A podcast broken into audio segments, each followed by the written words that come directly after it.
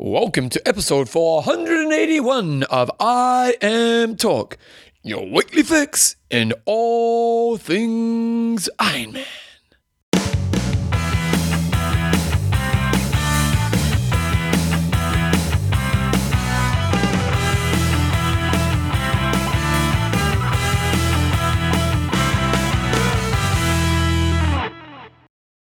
Radio team, welcome along to episode 481 of I Am Talk with Coach John Newsom and Bevan James Oz. How you going, mate? Uh, good, Bevan. Guten Tag to you and guten Tag to all our listeners. Wow, is that German? It is. Well done. Uh, you're a refugee. Sorry? Are you a refugee? You're just No. trying to kind of get into the no, country. I'm just trying to appease our German listeners after you called one of their famous uh, athletes a drug cheat last week. Did I call a drug cheat? I can't remember. Hal, Hal Regal, you're implying he was drug cheat after his crushing Canada I said, You I said didn't say. something fishy going on. I, I should have pulled you up on the spot at the time, but I didn't. Oh, John, I was just saying at that time, at that time of his era, do we suspect some of them were drug cheats? Eh, I don't think. I, I, I love all my German friends. So, Fella crap you are. yeah. Although I have to say, with all this refugee crisis that's happening around the world right now, Germany have pulled their socks up big time, man. Mm. Good old New Zealand. We'll, we'll take 700. They've taken like 60,000 or something like that. No, 800,000, they were going to say. Wow. I was reading somewhere it's going to cost them like $6 billion or 60 mm. billion or something stupid like that. Mm. Man, John, did you know? Oh, you haven't seen. I'm wearing my slippers this morning. Ah. Do you have slippers? That's all I asked for for my birthday. Didn't get it. Oh, did you? No, for Father's Day. I asked for slippers for my birthday, John. Look at this. Be ready to be jealous. Wait a second. Look at those beasts. Nice. yeah, yeah. That's I think my foot imprint Shoe. Warehouse, one dollar. No, these are yes. Peter Alexander, Jumbo. These are these probably cost at least. Nine ninety nine. Yeah, at least. These, Yeah. are, these are flash. Yeah. Tell you, because when I was in Australia, John, because I've always been a bit of a nudie sleeper. Mm-hmm. Uh, are you a nudie sleeper? I'm gonna watch out next time I'm wearing Kona. Well, funny story one time. Uh-huh.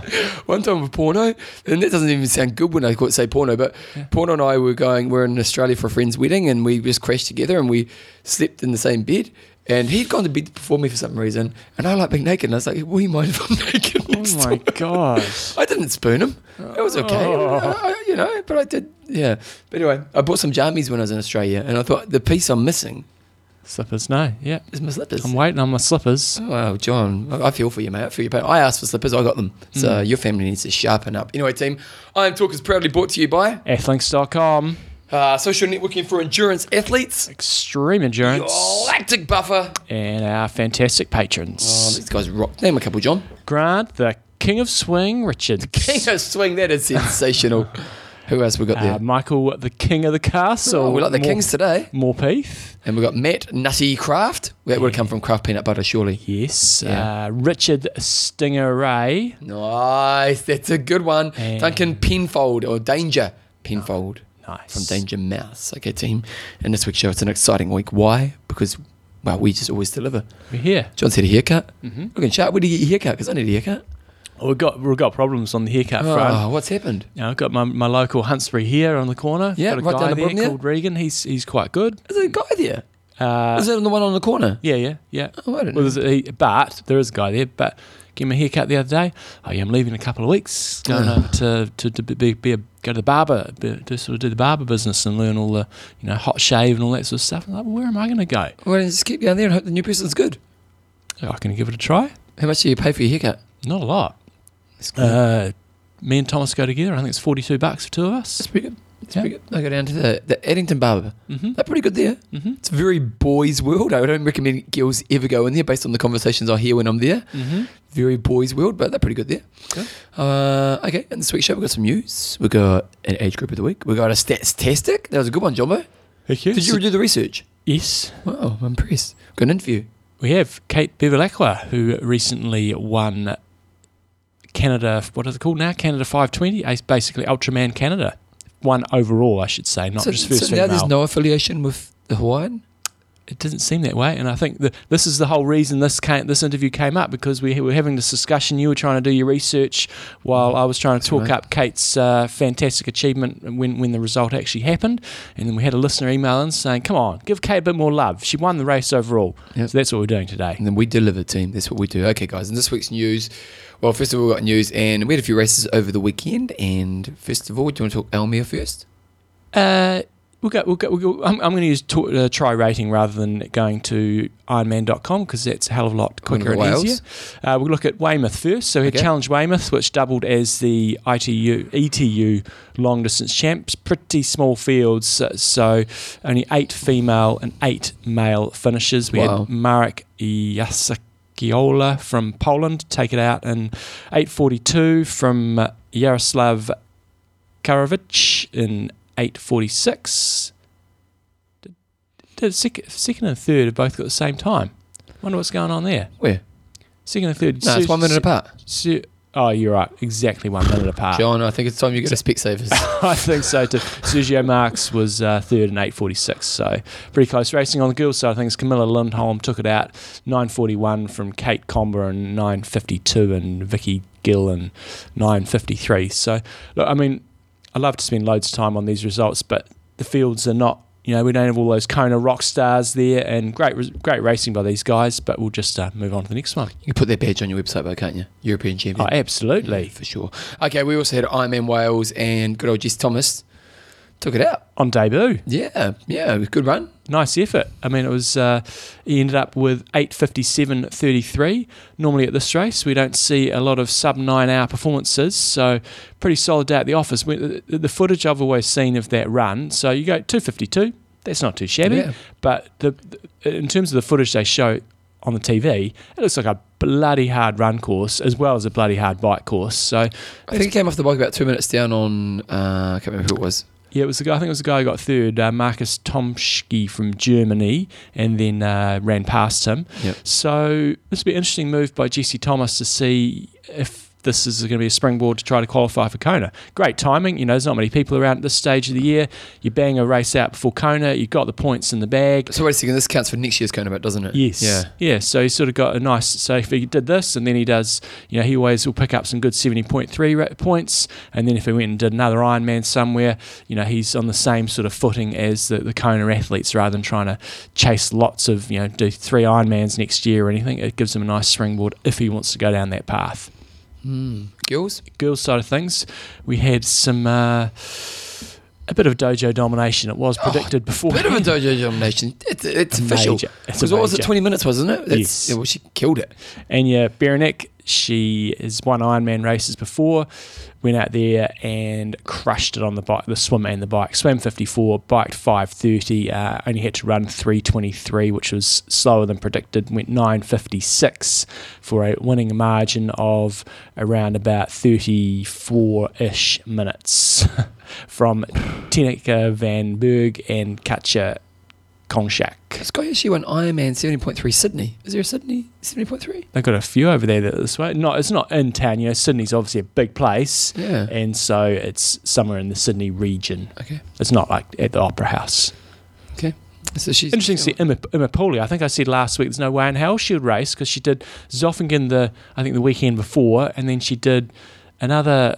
Well, she did some other race like two weeks before that, and I remember she did um, Man as well. So she's racing up a storm. She's she was uh, she's all, all in red on Torsten's TriRating, which means she was slower across all three disciplines, twenty minutes slower than predicted overall, and she was down there in fifth place, taking home a whopping one thousand dollars for her efforts. Okay, whatever races we've got here, John. We've got lots of races. We've also got Challenge Almere. Do you want to do that one now? Yep, Challenge Almere uh, it used to be the just the Almere Triathlon, so it's been around a long time. I think last year maybe they had their 30th anniversary.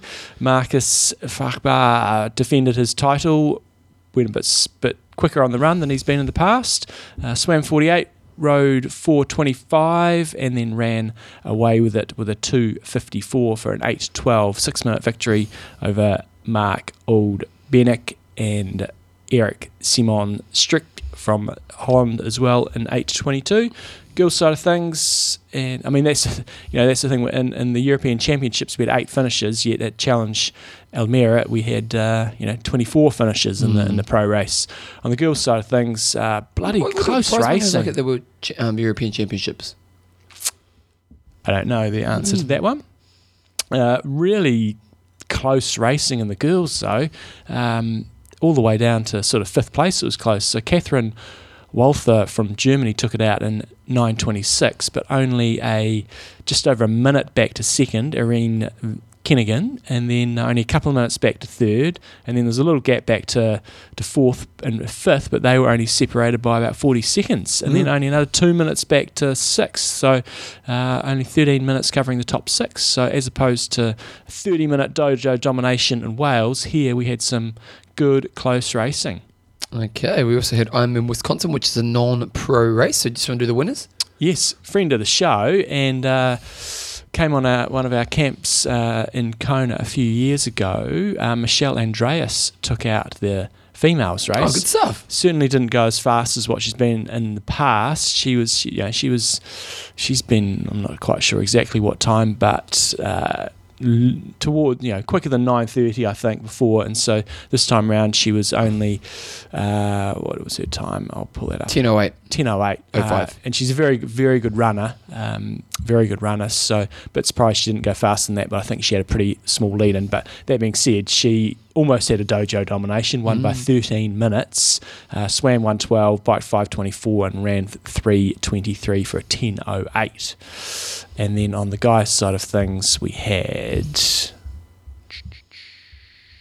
Thomas Gerlach from USA. Oh, classic. What? 8.59.59. Yeah, I know. I saw that. It's Nice cool, work. it? Yeah. 54 minute swim, 443 on the bike, uh, 315 on the run. So the run times here are not particularly hot. So I suspect maybe it was uh, hot temperatures or something was going on there. 859, 59. That's respectable for an Ironman win for an age grouper.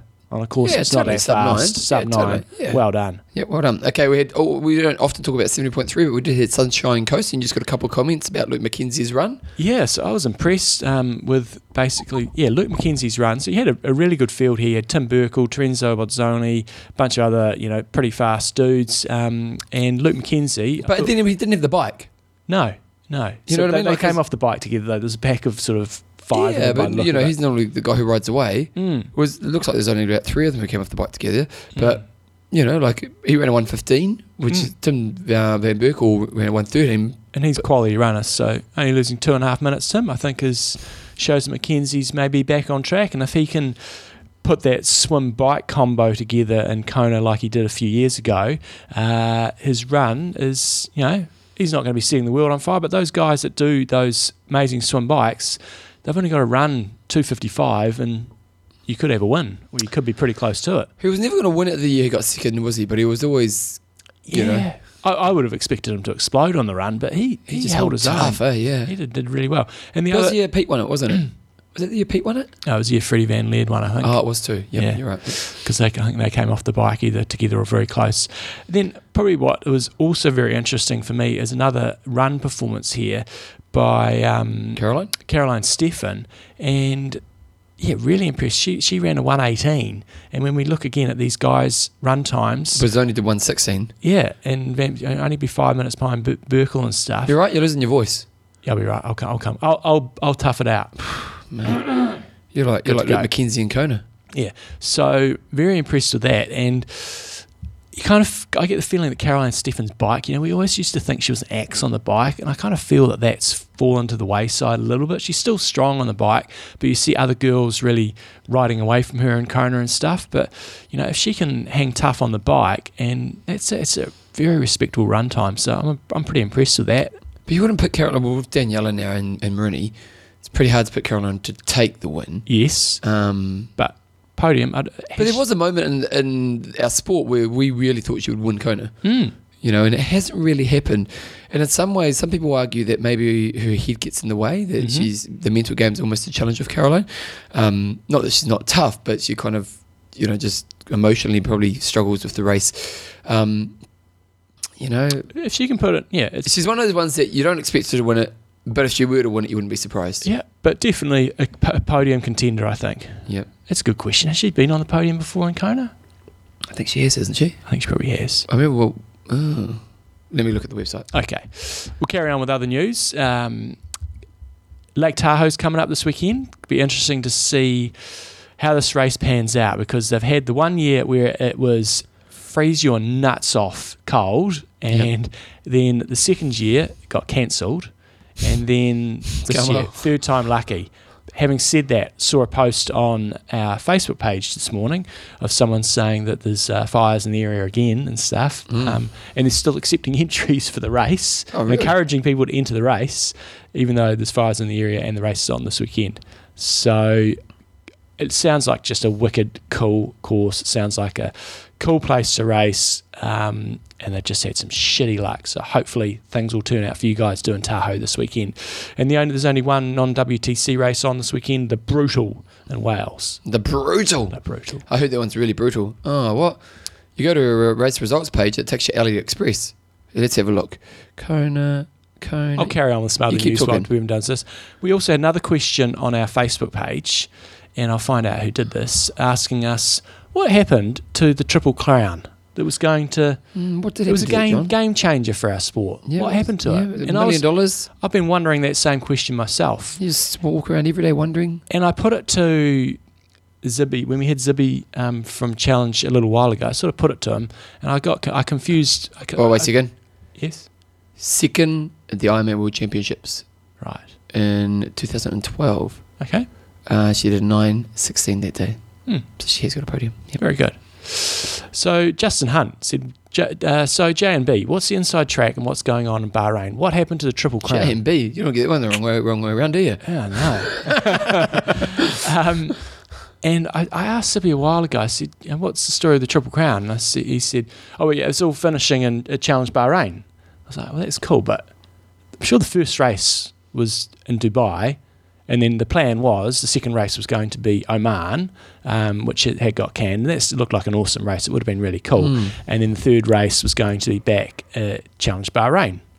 I said, so what's what's tri- Triple Crown? Oh, yeah, the final race is going to be in, in, in Bahrain. I was like. It's only two. There's a third. Yeah, there's not a triple. There's a double crown. It's a double crown. And then what I heard through the grapevine, vine, that, Great van. this sounded just like gossip, was that the 70.3 Worlds was going to be leg two of the Triple Crown. I thought, okay, fair enough. But we really didn't hear much about it. And I thought, oh, surely it's not, and something else is going to get announced and then just going to carry on. But apparently, the 70.3 Worlds was round two of the Triple Crown, and we heard nothing about it. Nobody heard Wait, anything. 70, 7.3 worlds. Yes. But how does that work out? Because it's WTC.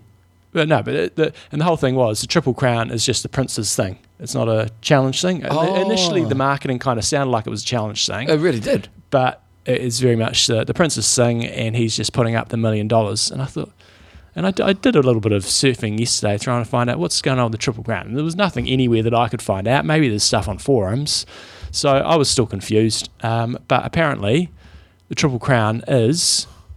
Uh, we had Dubai early in the year where Terenzo and Daniela Ryf took it out. And apparently, 70.3 was round two. So now, So now Terenzo is out of it and Daniela Ryf is still in the running. oh wow. So if she goes to, so, so it can still happen. yeah, so if she goes to Bahrain and wins, million bucks in the pocket. My suspicion is, what team are both those guys on? Ah, Bahrain 13. Yeah. So I, Ah, Obviously a bit of both- Suspicion here, Jumbo. obviously both of them are in the running. Investigative journalism. Mm. And they're both on that team, and it's like, well, hey, come on, guys, should we just keep this? You guys are the only ones in the running. Trent, uh, I don't know. It just sounds sounds a bit odd. I'm I'm so surprised that there wasn't any PR by anybody around this WTC or the Challenge Bahrain team or the Prince saying 70.3 worlds. Right, this is stop two in the leg. Can Terenzo do it? Can Daniela Ryf do it? And then Daniela Ryf still is in the run, and there's still no news. But do you, but do you think that's partly part of the problem because you've got different organisations? Like, who wants to promote it now? Mm. Because when it first came out, it seemed like it was this big challenge thing. Mm. So they were pushing big PR, which made sense, and it got us all on board. And then now it's in a place where it's like, well, just this Prince's thing. Mm-hmm. Who's going to, you know, he, he, he's probably got other things. Mm. So who, who's the person who's driving the PR behind it? Mm. Very odd. Mm. But apparently she's still in the running. And I wouldn't bet against her winning. Uh, What's the, so when's the last race? uh, it's uh, It's after e- end, end of November. Yeah, November 20th or something Oh, like she, that. she's got. A, you wouldn't pick against Could her. be going to a few mates. Hey, You just ease up there, Yeah. sister. Yeah, Let me take this one and slide you an easy 50. yeah. Wow, well, there you go, John. While you're while you're doing today's show, I'm kind of I'm distracted, and the reason is is because Russell Cox. He's got, you got a you got a post that he did at the end of today's show notes and the um in the questions and answers section Yes. of the show, and it, it got me wondering about the executive challenge. Yes. And so what I've been doing is I've been signing up for the executive challenge because I'm curious to see what you pay to Because be you a part are an executive. Well, I am a CEO. CEO of my own company. That's right. And, they, and it's very interesting what they ask you in the questionnaire. So I'm on the second page. I'm completing my form right now, and most of them, most of them telling lies about. But first of all, they ask your gender, your address, all that kind of stuff. Company. They want to know about your company. Uh, what's your company? My company's called Go Get It. uh, what's your company's revenue? We turn over 100 million a year. Yeah. So that's pretty good. Websites, gogetit.com. Um, owner, that's me. Uh, what's your company? I'm the owner. What, uh, what service industry? What, what, what, industry are we in, Jumbo? We're in fitness. Um, I'm the owner. How many employees? 5,000 internationally. What kind of a- advertising sponsorship is uh, your company currently involved in? Lots. Giving them all the detail. Uh, they ask lots of questions. How much influence on others within your company have you become more health conscious or participate in health exercise? I put. I told them to exercise. Uh, what specific benefits of I am? Are you interested in all of it? Um, so then you go through. They ask you everything about your races, which which is interesting because what if it, they, have got to make you answer stuff, and what if you haven't? What's seventy point three? Did I race? Name a seventy point three race. Um, Honu. Honu, okay. Honu. Um, and what year did I do that? Uh, 2015. Okay, two fifteen. Okay, there we go. Which is other? Uh, I haven't. I haven't. Okay.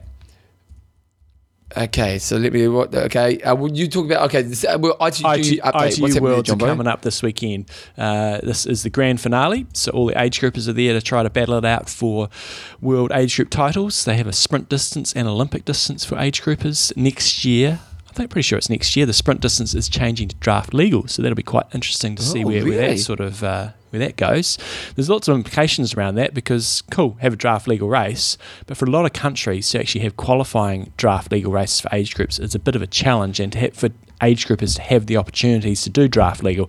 Now we know a lot of races you go to, whether it be 70.3, I know, know they had massive drafting problems in Sunshine Coast at the weekend, um, but you know, lots of races you always have drafting problems, but from a race organisational point of view, as soon as you go to draft legal, man, you're opening up a can of worms because you kind of got to have full road closure. You can still do triathlons with partial road closure, but as soon as you go to full road uh, draft legal, you kind of got to make it um, road closure, which is really difficult. Yeah. Uh, so it's going to be interesting to see where that goes for age groupers. Maybe it's different in other parts of the world, but I know from my point of view, um, yeah, in New Zealand to do to, to be able to do road closure is quite tricky. Anyway, elite race could be interesting. Uh, so currently in the standings, we have Javier Gomez leading the standings in first, Mario Mola in second, um, and Vincent Luis in third place. I tell you what, when you look at the top ten, you've got four Spaniards in the top ten. Wow, Um, couple- really? Two South Africans and an Australian, a couple of Australians in the top 15. The Brownlees are out of it this year. They're down, Jonathan Brownlee's down in 12th because they've both been injured. Uh, and then on the girls' side of things, um, in the rankings, we have. Uh, Gwen Jorgensen sitting on top. So in the girls' side of things, you've got top three girls are all American: Gwen Jorgensen, Katie Zaferes, and Sarah True. Boom, boom, boom. Uh, good old Andrea Hewitt sitting in fourth for the Kiwis, and somewhat surprisingly, the Poms are a little bit out of it because they've all been getting injured. But you've got uh, Vicky Holland in fifth, and their other big hitters, Non Stanford, down in fourteenth, and they've got a few other big kahunas, but they've been a bit inconsistent this year. So that's where the rankings uh, sort of stand. Now that can all get turned on the head pretty uh, pretty quickly in this race because uh, you've got not it's not double points, but it's sort of you know for a, for a standard race you get I think it's 800 points, and this one there's 1200 for the win. So you Okay, know you can yeah. make quite a big jump, and you kind of want to make a big jump at this race because there's a big bonus prize pool, and each position you go down is pretty significant. So if you win the world series, and that essentially means you call yourself the world champion. It's not a one-off race these days. Eighty thousand dollars first place, Wow. but then it drops down to fifty-five for second, big drop. 38 for third, and then it keeps big drops. Another, you know, another thirteen thousand dollar drop to fourth place. It's pretty much an Ironman win between uh, between one place. Then it slowly starts to drop. So it goes 80, 55, 38, 25, 20, 15, 13, 11, 10. And then it starts to do a sort of drop by 500 increments, and then slowly starts to drop down. But it is worth your while doing it. It pays 35 deep you know, 35th place and 35th place in the series, you take home 1800 US. So I really, it's really good that they pay nice and deep and gives you some motivation to keep sprinting. When you're sprinting for 10th place in a race, that could have a pretty big impact at the end of the series. Um, for your information as well, there's, there's double, there's more prize money at this at the grand finale. Thirty thousand dollars for first, 22 second, 16 third, and then drops all the way down to 25th. So, again, this is the big difference between ITU racing and WTC. You know, once you're out of the top five, see you later. See you later. Whereas a standard World Championship Series race pays 20 deep, and the finale pays 25 deep. Why the hell don't we have this sort of thing in Kona? You know, just take a little bit of cream off the top for the for the winner, and bloody hell, there's only 50 guys or so on the start line, you know, 50 guys should be taking home a prize check of that race, even if it's a thousand bucks. You know, say you finish 25 to 50th, uh, take home a thousand bucks or something like yeah. that. Bloody hell. I think all of us would be comfortable paying an extra 10 bucks on our race entry fees in every Ironman around the world, and that 10 bucks goes to a prize pool for Kona to make sure that the pros get some prize money. It's bloody hard in Kona. You get outside the top 10, you get nothing. Yeah. I'm trying to make a point there. That's well, I'm kind of distracted, but I, yeah, John, what do you? Yeah. What is it? You tell me about it. Everybody in Kona should get prize money. Everybody, you know, give them a thousand qualify. Bucks. Give them a can of beer. Give them something. Yeah, it's, it's disgraceful. You finish at eleventh place. You've had a good day. Nothing. Okay, John. Disappointing. Disappointing. Anyway, so coming up this weekend. Now, make sure um, you get onto it. I think the girls' race is actually on Friday. So it's Saturday for us in oh, New okay. Zealand. Yep. So keep an eye on the schedule. Go to triathlonlive.tv. It's well worth signing up for. It's great racing, uh, great coverage. They've got lots of camera angles. They've got good commentators. It's bloody good stuff. Okay. Lots of camera angles. Wow. They have. I mean, on that's, that's a selling well, point. Yeah, you, Team, watch the, the race today. Lots of okay. camera angles. Compare that to Ironman. You got one stationary camera following the leader the whole way through. The ITU giving you regular updates, good commentary, and then know where they took Barry, uh, not Barry Siff, Barry, Barry Siff's a friend of our show. What's his name? Barry Shepley. They, they kind of know all the athletes, and it's not just the first few they go on about. You know, Brownlee yeah. this, Brownlee that. You know, they see somebody coming through in fifteenth place. They go, "Oh, yeah, that's that's that person. They finished tenth here, second here. They're going good, having good season." So, and the good thing about like it is they often show all the angles of that person. I know. I'm here. I'm hearing you. Okay, so I finished my sign up. It cost me nothing. Oh, really? So, so, I didn't I didn't complete it. I kind of went through it, and it didn't cost me anything. But I'm thinking they must then try to upsell you because then I've, i did some research. But, but then you've got to enter the race, and then if you want well, to, no, well, yeah, well, you go on active.com and you sign up, but they just so it's obviously just getting you someone must ring you because then I looked up some research and I said, uh, what does it cost to do a, a, the Ironman Executive Challenge program? Depending on the event in which you choose to compete, the cost for an individual package will range from uh, four thousand, no, sorry, five thousand US to eleven thousand US. Yeah, that's where they get the money from you. Yeah. so I imagine Kona is going to cost you eleven k. We well, got to qualify for Kona. You still have to qualify. Yeah. But how do you qualify for the Executive Challenge? Uh, well, you go and do an Ironman race, and then is it be, based on time or is it? Yeah, so there'll be say there's ten people doing the executive challenge. There'll be one kind of slot, oh. for example. Okay. Well, there you go. Well, that research is a bit of a waste. Get rid of the bloody honest. executive challenge. What a joke! That is a joke, isn't it? Yes. Like I get celebrities because it's PR. Mm. I totally get it. But then again, if you're pulling off eleven thousand dollars for an entry, mm. And what do they get? They probably get to go to. They probably get a free ticket to the award function. Yes. Yeah. And uh, get a nice position. Nice position in the bike racks, maybe. Yeah, they probably get to go to. And you'd get to meet a pro in the week before the race. Yeah, it's worth eleven thousand. Mm. Maybe the pro. I wonder if the pros get paid for that. I don't know. Surely, surely, because WTC crap. Absolute crap. Is it good? But what about people listening right now and they got it in that way? Still crap. I mean, but you play by the rules. Hey. I'm not saying if, if you qualify by the executive challenge, fair game, you know. Again, I always come back to the argument. If you qualify at 70.3, fair enough, you play by the rules, but the rules are shit. That's right. It's like last year. You would have, if you could have, eh? I would have absolutely Because you're taken the playing by the rules. absolutely taken the, The rules are 70.3 the ain't no rules. What movie John have asked you before? Oh, Come on. Greece. Yes, John, you've really improved. you, you really have. Gold for me. Oh, well done. Proud of you. Sponsor.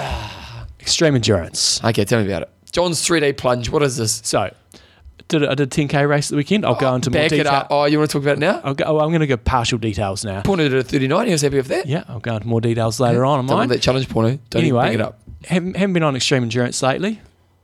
Mild panic attack the week of the race, thinking, geez, I really, Oh, I, three day plunge. So you went crazy on I really, extreme endurance. I really don't want to have really sore legs after this race, and I kind of do want to run really well. Um, three days of extreme endurance, no shit. I think it made a pretty significant impact. Ended up running really well and having a really good time. Feel it, uh, a little bit of muscle soreness afterwards, but compared to what I've had in the past, uh, Especially because it's a hard run. yeah, You know, a 10k race is and it's a it. downhill quad busting run. I remember, you know, just doing a 5k in the park in a, a few years ago, and I was like crippled the next few days. and so, three days of extreme endurance and ran really well. Minimal muscle soreness after the race, and I honestly feel that makes a pretty significant difference in terms of your performance. So, if you have got a race coming up, um, I got the girls on it as well. They both ran really well. Oh, they're, they're, they're doing the race next weekend, isn't it? Saturday week. Uh, Saturday week, 20, 20 Has Jen's body held up? Because she was a bit. She yeah, was, no, she's she was okay. struggling with it when They, was they talking to her. both ran 10k. Both ga- I gave them the. Oh, I'll go into my, that. The- are they pretty similar in speed? Uh, Belinda's a bit faster, but they run together. Yeah. So, um, but I had them on the extreme endurance as well. They both got through it really nicely. So honestly, if you've got a race coming up and you're thinking one little little lift, um, we talk about the muscle soreness. You know, obviously, if it's a key race of the season, doesn't matter if you're sore afterwards, but I really find that you do get a pretty nice little lift, even if you're only taking it for a few days before the race. I generally recommend you know, making sure you have a, have a week's worth, but three days for me did the job and pretty pleased with how it went. So check it out, xendurance.com. And Kiwis and Aussies, I've got the new packaging. I was packaging some up yesterday, sending some off to Australia. Thinking this is this is pretty cool packaging. Pretty cool looks, packaging. Looks like X Men. Check it out, xendurance.com, and save yourself, save your legs. If you've got any hard races coming up, you know, you guys that are maybe prepping for Kona, you might be having a 70.3 or a little local hit out. Get onto it and then uh, make sure you use in Kona as well. Okay, just just okay, xendurance.com. So we're going to be doing discussion of the week in a second. But Paul called Kilkenny on our Facebook page has put this. WTC are pushing the, for last minute entries to like. Did you not listen to me before? Yeah, no, but it's just uh, I, I did, but I'm not. No, Just, just, just tell, tell the story again. Well, yet again, they haven't given updates on the reported fires in the area and the effect that may have on the race. Others on Facebook have reported that Lake Tahoe area has gotten quite smoky and air quality is getting worse. Yet there has been no communication from WTC on this. Aren't WTC obliged to keep the entrants up to date on what is happening regarding the race, or can they just ignore people until they decide to race on race morning? Uh, there's no doubt that a lot of people will travel to this event at a good expense. There's no way for us to know what might happen until we get there. Travelling a distance for a highly likely race cancellation would be annoying, not to mention expensive. But it's interesting, isn't it?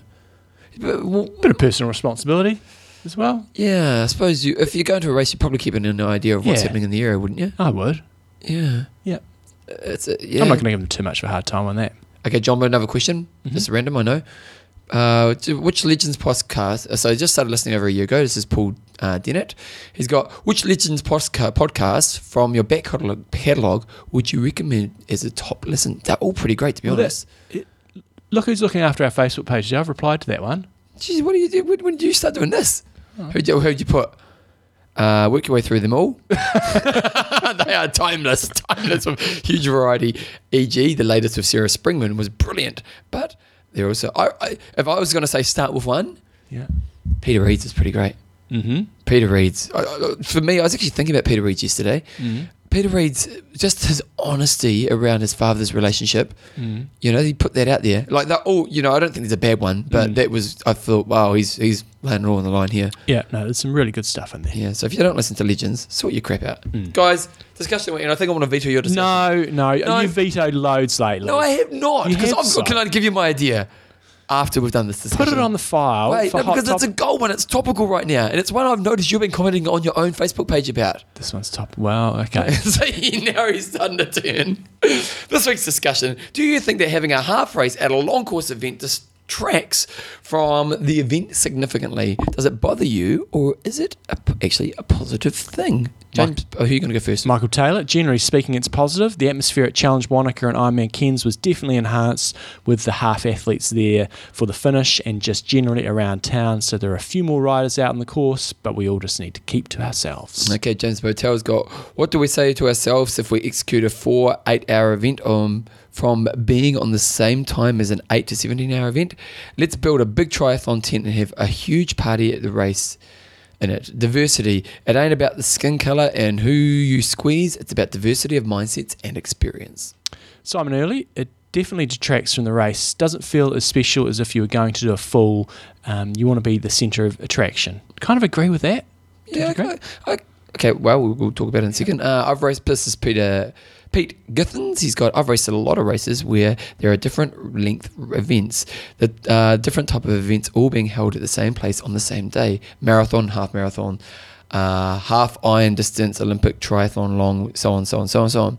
You name it, they're all out there. The only problem I see is specific to WTC IM events is that the races completely sell out at the full distance. At that point, it isn't really practical to have other races. As an athlete, it's nice to have the option to switch to a shorter event if training isn't where I hoped it would be or injuries prevents preparedness. Jim Daly, not sure I like it on the same day. The half may detract from the awesomeness of the full distance race.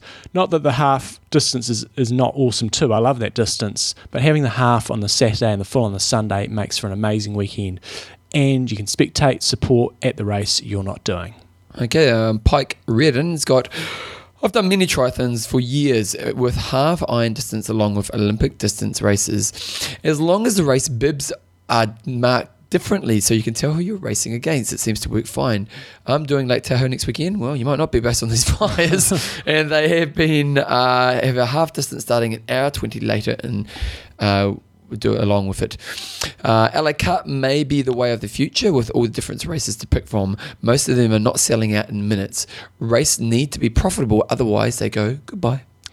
Michael Kennedy, last one I'll do. I think it's interesting to hear from the media reports. I think often the field in the 70.3 gets barely a mention when raced with an Ironman. For example, if towards the broadcast of Ken's 90%.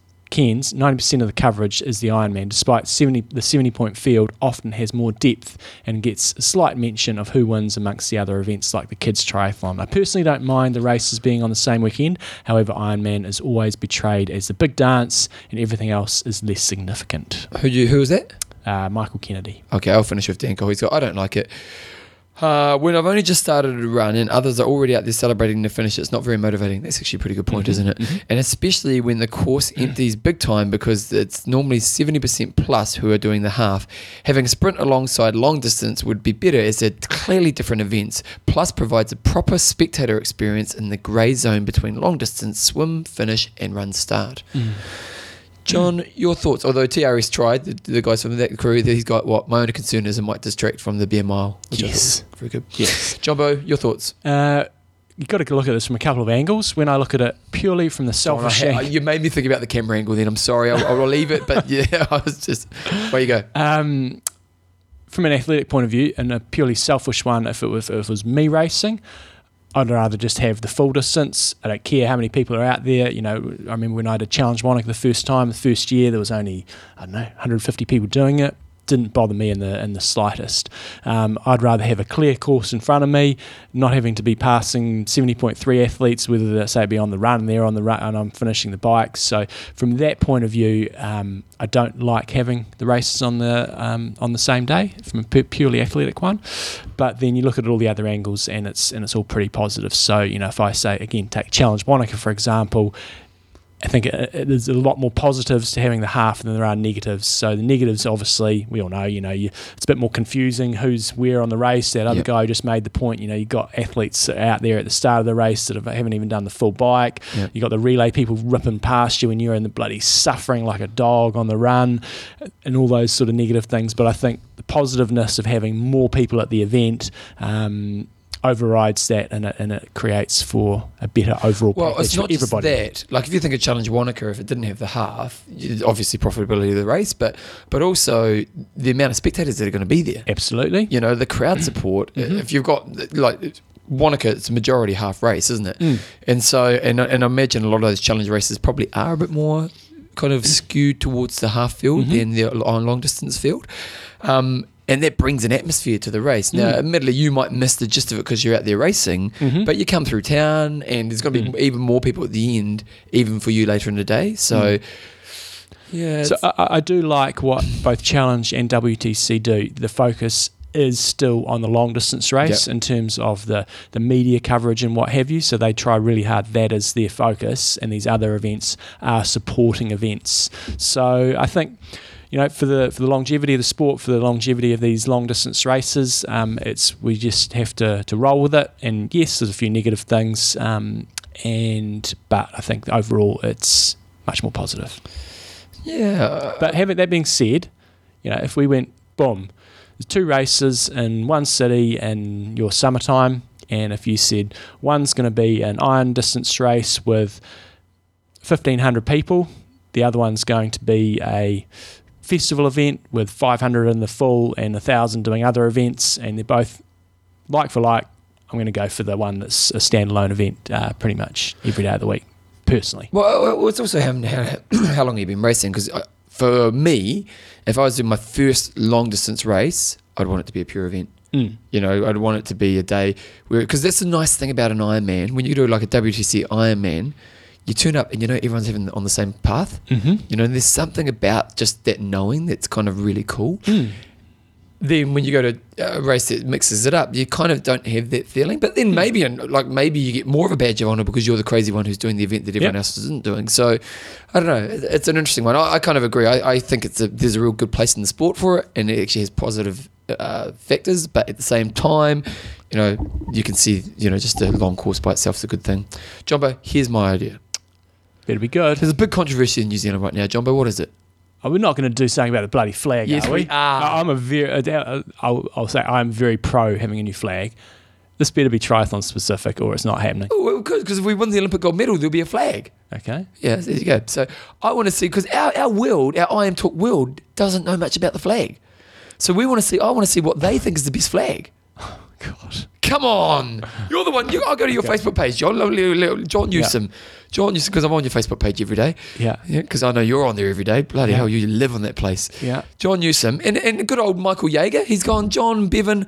I saw some funny news article about selecting the New Zealand flag. Which one is your pick? Which one's your pick? You want the peaks, don't you? Uh, no, not really. But that's probably my second. But then, okay, go flag option. Okay, so what we're going to do, John Newsom, you- you've even put John Key's video on your I liked Facebook it. page. Oh yeah, I very much want a new flag.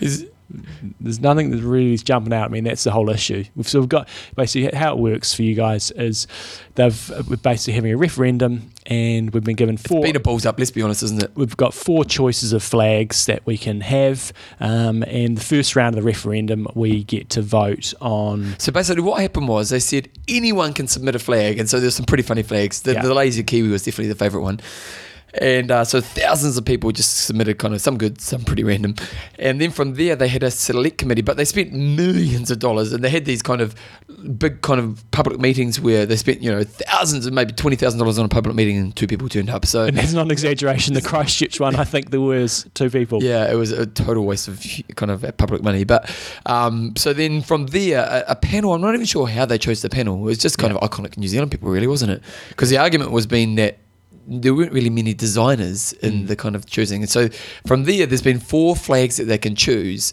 and of the four that they choose, two are carbon copy of each other with a little bit of a colour difference. So you kind of go, come on, team, sharpen up.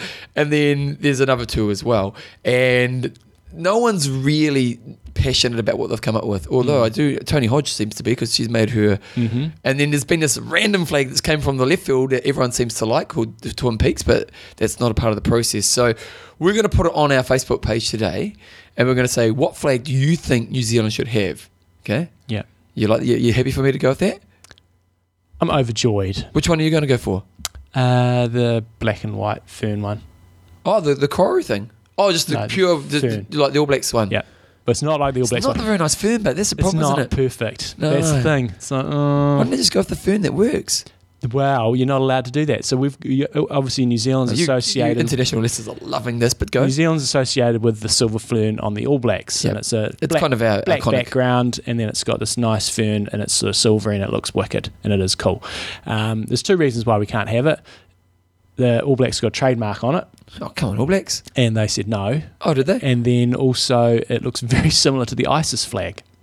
Oh, That's a big reason why. well, that's probably fair enough. yeah, That's a good reason not to do it. Yeah. Okay, well there you go. So this week's discussion. Oh, here we go. John's John's race. It's on here. Ian Wood, your handicap was a bit short. Soft. I'll go into that later. here we go. Uh, okay, so there we go. So uh, Which New flag Zealand flag. like? Which what, what do you guys think we should do? So you got a name? I don't know what they were called. You I'll put to- a photo on there, and you can just you, say flag one, two, or three, or four. Well, you have to. Oh, oh, yeah, okay. Make it clear. Right. Okay. You should have put a design in. Should have. Should have put the I am talk logo in. That's Have- right. have That's right. We should have done that actually. Okay, here's uh, let's put some music on.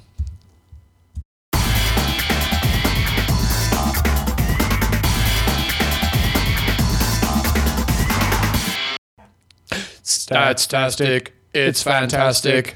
Jumbo, that's a great intro. I'm loving it. Okay, so a few weeks ago, someone sent through said, "What's the most elevation gain that we've had in an iron distance race?" And we came up with some answers, and then we got lots more answers. Yeah. And I can't actually remember which one would officially say was the biggest. Silverman in the back in its day. I'm, I'm pretty sure it was Embrunman. Okay, but then we got an email through from Mike, and he's got Mike. How's that one? Mike Parrott. Mike Parrot, and he's got uh, a few weeks on the go. As you go on the show, you the statistics was the most elevation gain for an iron distance race. For your next statistic, I would like to suggest an iron distance race with the least elevation gain. My, I suspect that it might be my local Western Australia would have the least elevation gain. It has a total of 260 meters of elevation gain on the bike and 71 meters on the run. The swim is normally very flat, as is in the sheltered bay. Uh, a ride sounds very easy, but it means you never get to rest on the downhill, and you need to maintain the aero position for the entire 180 k's. That's Mike. So Jumbo went and did some research. Jumbo, I think uh, just going back to that one that had the most elevation gain. I think it was actually a different one that was somewhere in the Like, Pyr- Pyr- Pyrenees, and it had. But, the, but then the bike course was 200 kilometres long. But Embrun, Embrun was right up there. So I went onto a couple of websites to research this in terms of GPS, looking at GPS files. Now, sometimes GPS files can be a little bit different when they just plot them on Google to what it is in, in reality. Yeah. Sometimes they get these random little hills in there that aren't actually there. But, uh, and, and for example, here Mike said that, that Western Australia has 260 metres of elevation gain, which is basically over 180k. Basically means it's a pancake. However, the website that I looked at said that it's a three lap course and each lap is 67 metres of elevation gain, which makes it 201 metres. And from the races that I looked at, it looks like Western Australia takes the cake, and that is this week's statistic. Western Australia has either 201 or 260 metres elevation change on the bike, and that was the least that I could find. We also have Florida in there, and on I think on the Ironman website they have 991 feet of elevation change, which is 302 metres. And then the other one that I could think of was last weekend was uh, Almere, so the Almere Triathlon or Challenge Almere, and it looks like that's a two-lap course, each 149 metres, so 298. So all those three are pretty much pancakes. If the, there are other, may well be other races out there, but those were the three flat ones that I could think of. So WA at either 201 or 260 is the flattest bike course out there. Okay, there you go. So, And I so think if you're Mike- looking for a pancake flat course, Yeah, but I think as Mike there'd be said, nice roads here too, wouldn't it? Uh, I don't know what WA is. I know. I mean, Florida's obviously very fast, and I'm not sure what the road surface like is in Almere.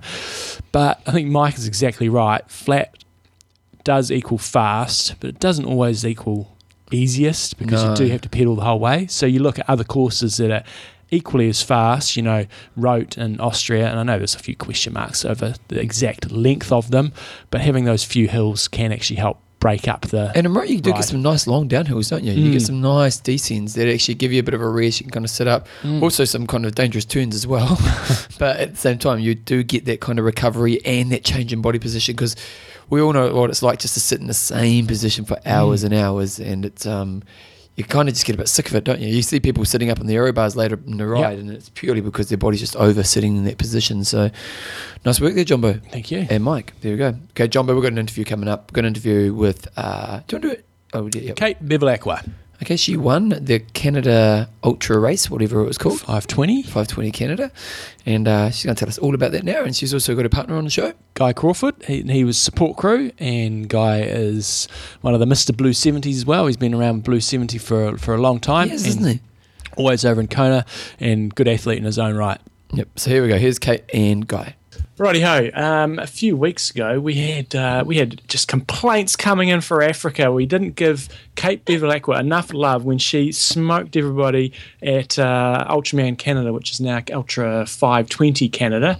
Um, so we thought we'd best get her on the show and discuss how that race unravelled because it's pretty rare that we see female athletes winning races overall, especially um, big double ones. I think Hillary Biscay came close a couple of times. So, uh, Kate, welcome along to the show.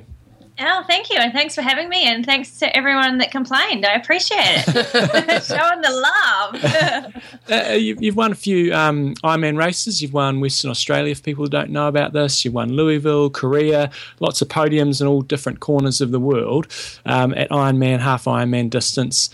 I'm just wondering why you sort of uh, chose to, to do an ultra you know, I'm assuming, and you can correct us if we're wrong, um, there's probably no money in it. So, what was the sort of motivation to go and do it?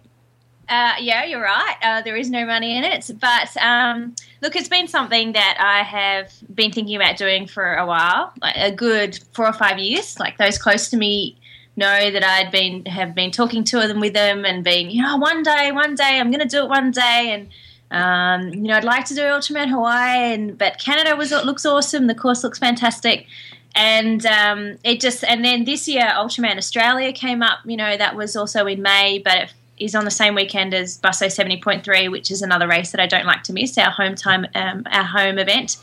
So it just happened that um, you know this year I wasn't chasing points for Kona for the Ironman and uh, I thought you know it was the perfect opportunity. Um, I kept I kept saying one day, one day, one day, and I was like, I need to do this. so uh, yeah, I put in my application the end of last year and found out in uh, January this year, and that was it. My plans just changed a little bit for the year, so uh, it was great. It was uh, glad to finally do it. What, what, what, regards to you know you're, you're obviously a hugely successful Ironman, but when you kind of sign up for an ultra, what changes in the way you prepare for the race? Uh, so I, obviously, obviously, volume was the biggest factor. I didn't, you know, I spoke to a lot of people. I was very lucky to be able to chat to Hillary quite a bit about it. I get a lot of advice from her, and um, I didn't. I stuck to my normal plan really up until June. Um, I did Ironman. I did half Ironman. I did Ironman Lanzarote the end of May.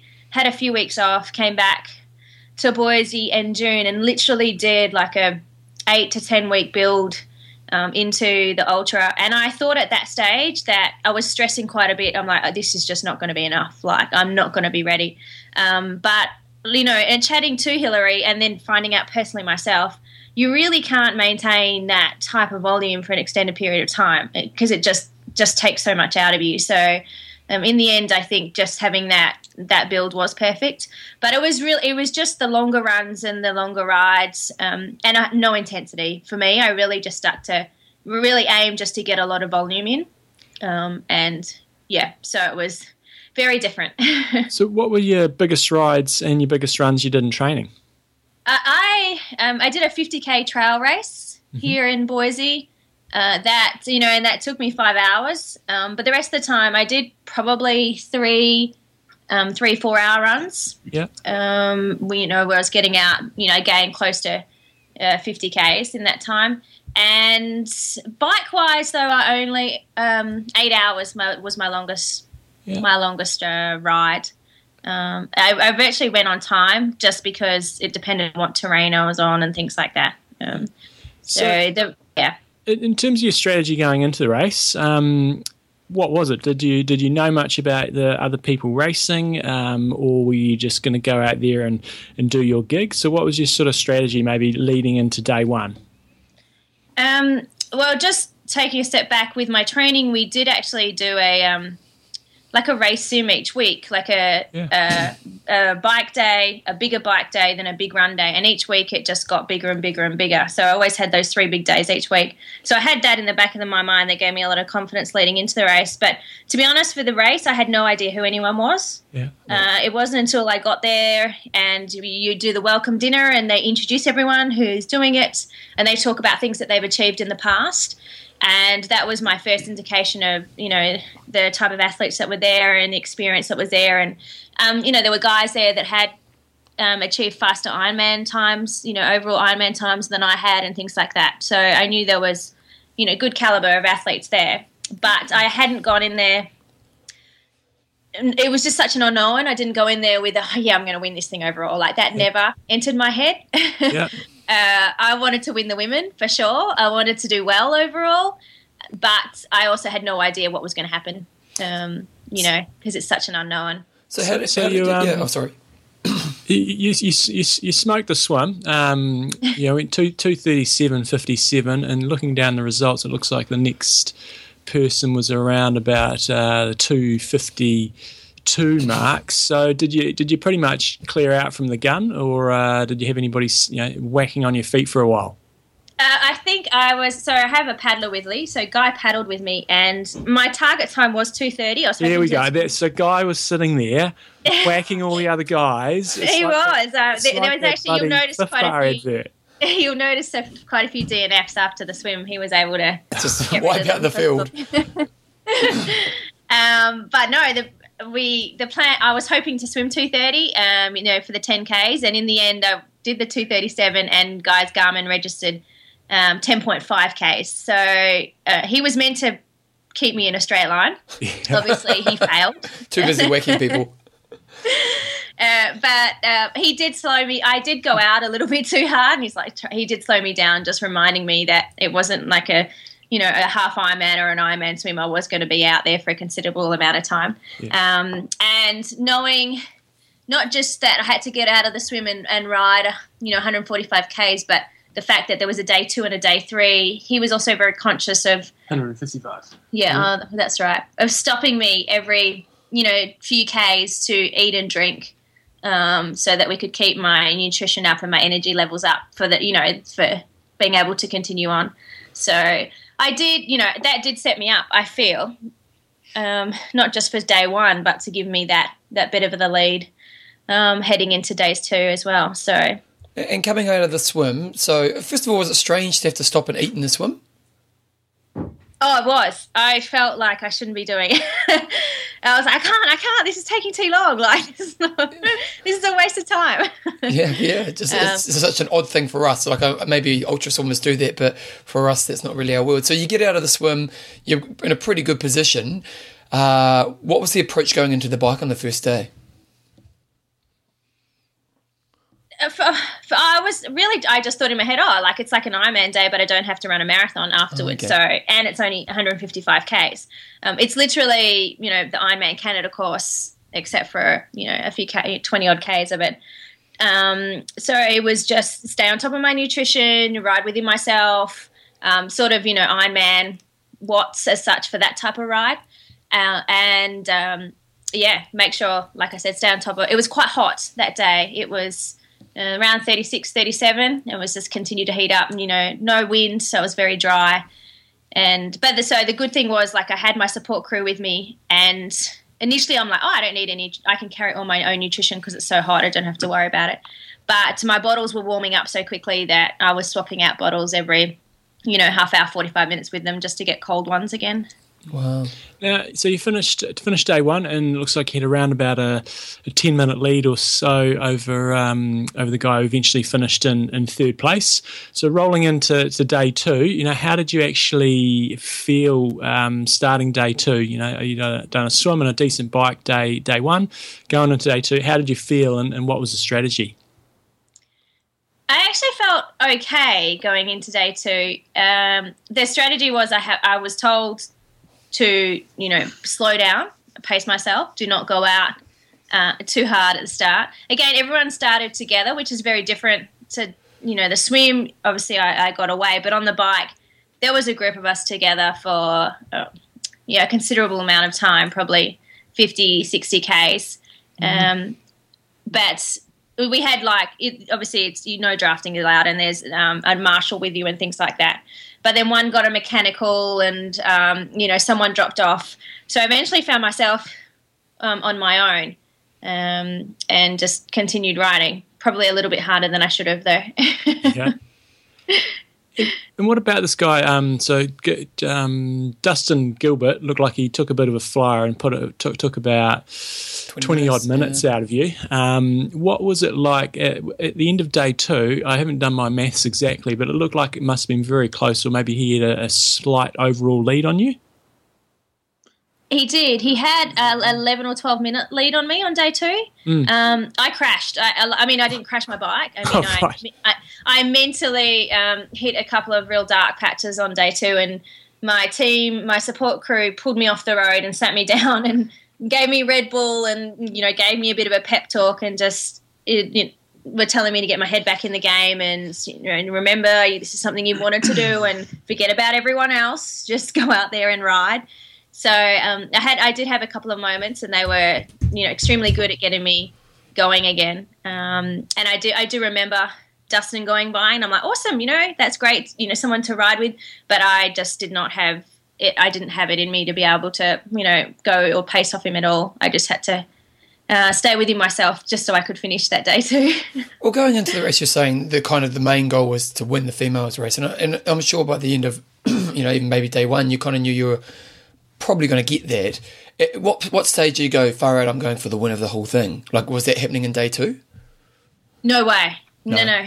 No, day day two was like you've made a big mistake. What were you thinking? Why would you want to do an ultra event like this? Um, can I just get off my bike now? No, I've had friends come over from Australia to support me. oh, really? So it was a really horrible was, place. Yeah. day two, it, it was yeah, very different uh, mindset about just um, just keep pedaling because then you will make it to the finish line. can, I, can I just take a step, step back to day one? After doing a 10k swim, what was it? You know, you're saying that you kind of treated day one almost like an Ironman, but an Ironman's such a shorter swim. What was it like getting off the bike, uh, out of the swim, biking after swimming for so long? The, uh, actually, I found it okay. I, I really enjoyed the swim. Uh, Guy was very entertaining. he was singing and dancing in the in the kayak. he had a nappy on, yeah. um, uh, so I didn't. I I actually got out of the water and you know did a really quick transition, and everyone was laughing at me because there was a tent there that you could have got changed in, and I'm just there laying on the ground so my my supporters are ripping my wetsuit off and I'm doing it like it's a like a normal transition bike to run transition. So um, I didn't. It was getting onto the bike was actually more of a you know nice change rather than oh no no I'm getting onto the bike after such a long swim. It was like oh awesome now I'm on the bike. I'm the swim's done and and and let's enjoy this. So yeah, I didn't have too many issues with that. So to day three is obviously um, crunch time. You know, double marathon is a bloody long way. Um, we know you're a strong, strong runner from from Ironman times and stuff. You end up with a run split of seven thirty two. Um, I know that that course over there in Canada is, is certainly not a, a pancake flat by any stretch of the imagination. You've got a bit of shingle and stuff um, to to do quite a bit of off road running. What was what was your sort of goal time for the run, and how did that compare to how things panned out? Well, um, the end of day two, that night, uh, I was really just emotionally and physically, um, yeah, pretty much done. Mm-hmm. I didn't think I would be capable of getting through of a double marathon the next day. Um, we we had to sit down, and my coach and guy were you know making me just feeding me continuously um, that evening he also waking up at like 2.30 in the morning and feeding me again with protein shakes and cold pizza and just getting in the calories in they they thought that the reason i had such a struggle on day two was not actually having enough calories at the end of the day on day one oh, okay. so I didn't want to make that same mistake so when i woke up the morning for day three I had in my in the back of my mind that I would love to uh, break the women's course record for the run, and I knew that was seven fifty eight. So, but I also was going to be look again. It's 84 Ks. Mm-hmm. I, the, the number one goal is to finish. The number one goal is to definitely get through it. uh, if I can break that course record, that would be awesome. So they that was sort of how the day began. Well, you clearly smashed that course record with Yeah. seven thirty two. So it must have gone. I mean, that's still you know it's an awesome time, but it's you know relative to you know what you can run a marathon and a half marathon. You know, it's a pretty pretty slow pace that you're cruising along. But I'd imagine it must just eat you up after you get through sort of 40 or 50 k's having done all what you've done the, the first couple of days so was it a was it a grind from the get-go and you just had to keep going or did you just uh, just stick at it or was there re- any really dark moments like there was on the bike on on day two No, I feel like the most of my dark moments were on day two on the bike. On day three, I started off relatively easy. You know, chatting with some of the other runners, uh, you know, finding out more about them, where they were from. It was it was really quite great for the first four or five k's. Um, but then I just was able to continue to maintain that pace, and uh, and they, you know, some of the others dropped off. I had a goal in mind of not. You're allowed to have support run with you as well, just side by side yeah just one person, and I wanted to not use that until after the first marathon. So in my head, all I was thinking about was getting through the first 42, and then after that, you know, my support crew were rotating in and running uh, two Ks with me at a time. Yeah. So, and I was never thinking beyond that. I only ever thought of two Ks at a time. There was, uh, if I thought any further in front of that, it was just too far. yeah What, and d- did guy manage to keep up okay Guy was actually quite good. I had some other support members that I had to tell them to slow down. I'm Oh, like, um, yeah. I've run like 70 Ks. Can you like just slow down the pace a little bit when you're running with me? yeah But um, no, he was he was good. Although we had a few discussions where I was like, you cannot talk about this. You cannot talk about this. Do not mention that. Do not talk about my technique right now. I don't want to hear about it. I was scared, very scared. Mm. So it was during the run. Um, it was during the run with Guy. At about point, I think we were sixty k's into the run. That was the first time I had found out that I did have a chance of winning overall. Mm. Um, And, and- Yeah, and when so you that say that, like, like, because you end up winning by, you know, thirty minutes nearly, so you end up winning by quite a lot. Uh, were you kind of just taking the lead there, and you kind of dominated that last section of the run, or was it more, um, you, you know, like how close did you know you had it at that moment? Oh, actually, it was. I think it was half that time. I think it was maybe fifteen or seventeen. 16, 17. Yeah. Um, at at that point in the run, I was in front of Dustin and um, Old Churchumba was leading the run, and he had to he had to beat me by half an hour or something to get the win. Yeah. And Dustin had to, you know, finish within a certain amount of time behind me. And at that time, and the um, Steve King, the announcer, came by in his car. He was heading to the finish line, and he said, "Look, at this point in time, these are the splits. If you can maintain this pace, you um, you know you will get the overall win." Um, and we, I I looked at Guy and I was like, "Wow, that'd be awesome." And then I and then I turned back to him and said, "But I still have 24 k's to go." Yeah, um, so I said, "We can't talk about this until I just don't want to talk about. it. I just want to still keep focusing on two k's at a time." So so when you did come into the um, into the finish and finish the event, you know, I know it's not a big big uh, big deal this race in terms of you know thousands of spectators like you might get in an Ironman race. So what was the sort of feeling when you eventually made it to the finish chute? You know, relative to say winning an Ironman when you got people yahooing and screaming and all everything around you. Uh, I think it was extremely special because I was able to have my entire support crew come down that finish line with me. Oh, so I had my two girlfriends from Perth who who were my support crew with my coach and guy. So all five of us.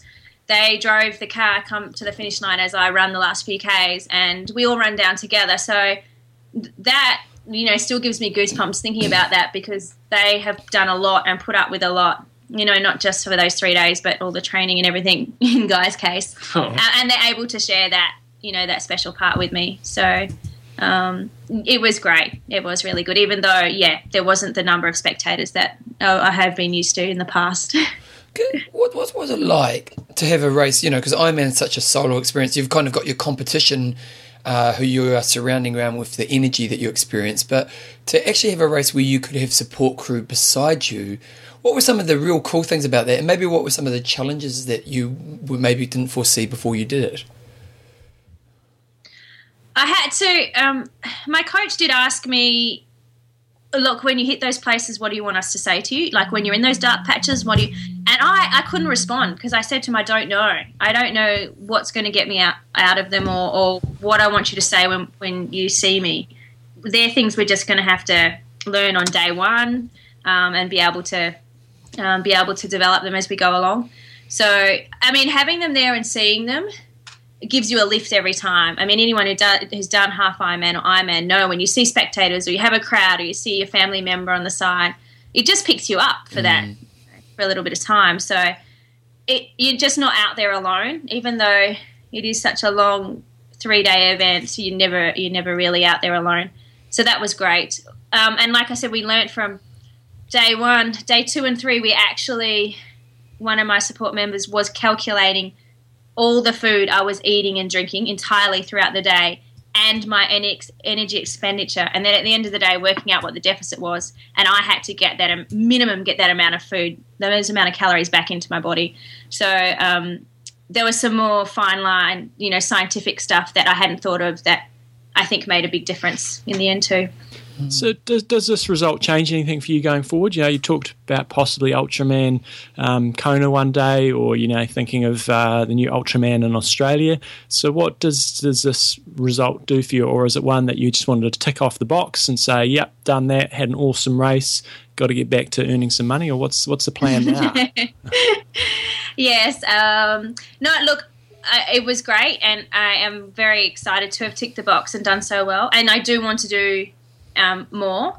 Um, when that time will be, yeah, you're right. I, I do have to go back now to, um, you know, some half Ironmans and Ironmans and um, back to training and finding a little bit of speed, which I'm looking forward to because it is, you know, the training for the event and the actual event itself is is mentally your misery mentally and physically draining i don't know how people back them up or do multiple ones in a year because i'm not ready to do another one just yet um, but I will. I am. But I am looking forward to doing another one one day. On that front, what, what, what was the recovery like in comparison to an Ironman? You know, because Ironman you know, at your level, the intensity you guys are pushing is pretty full on, um, and but you're also kind of extremely conditioned. But whereas this is kind of more of, a, as you're saying, kind of a slow grind.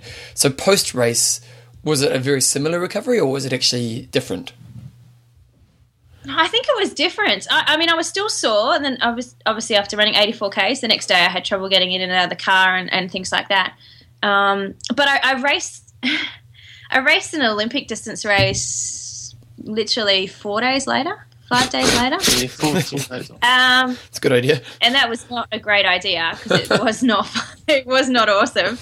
Uh, um, and I think I had I was just on a high because of how well the day went. So that adrenaline kept going, and it wasn't until probably two weeks after the event that everything really did just hit me, and I was extremely tired and fatigued then. Um, so it sort of came a bit later. Um, but you're right, different type of fatigue compared to um, Ironman. Ironman, it, it seems more like muscle soreness, and it, it gets over a bit quickly, yeah, a bit quicker. This is, uh, yeah, took me a good three to four weeks, I think. So what's what's the plan for the rest of the year? We um in training now to head to Silverman seventy point three in Las Vegas in October, and then as we fly home, as in home back to Perth, um, we're going to do Taiwan seventy point three and Ironman Malaysia. So, nice. um, yeah. Right somebody uh, any any plugs in terms of if people want to follow follow you or any plugs you need to give you know obviously the support crew have been awesome but any any particular plugs or, or if people want to follow you how can they find you? They can find me my website is just katebevilacqua.com my twitter is kate bevilacqua as well and so is my facebook. Or just just my name and you'll be able to find out um, you know whatever you would like to find out I mean, and all my sponsors were amazing. I spoke to them all um, the end of last year and said, look, you know, I'm thinking of doing this as a change of Ultraman. Um, and they were all, you know, very so supportive and and you know, wish, being there and wishing me good luck and helping me get organised and things like that. So it was great that it was different from the norm, but they were all like, yeah, you know, that sounds fantastic. So and did you get much coverage? You know, obviously, um, you're on the, the biggest podcast in the world right now, which is just that's, uh, that's all I need. That's all you need. Retire in now. terms of, um, uh, you know, uh, I, I only stumbled across the result, and I can't remember. I think Guy must have posted something on his Facebook page. And I thought, oh yeah, Ultraman Canada was on last weekend. I went and checked it out, um, but I don't recall really seeing anything on any of the triathlon websites or anything like that, which is pretty shit when you consider, um, as I said in the intro, very rare that females win races overall. So did did you actually get much coverage from it?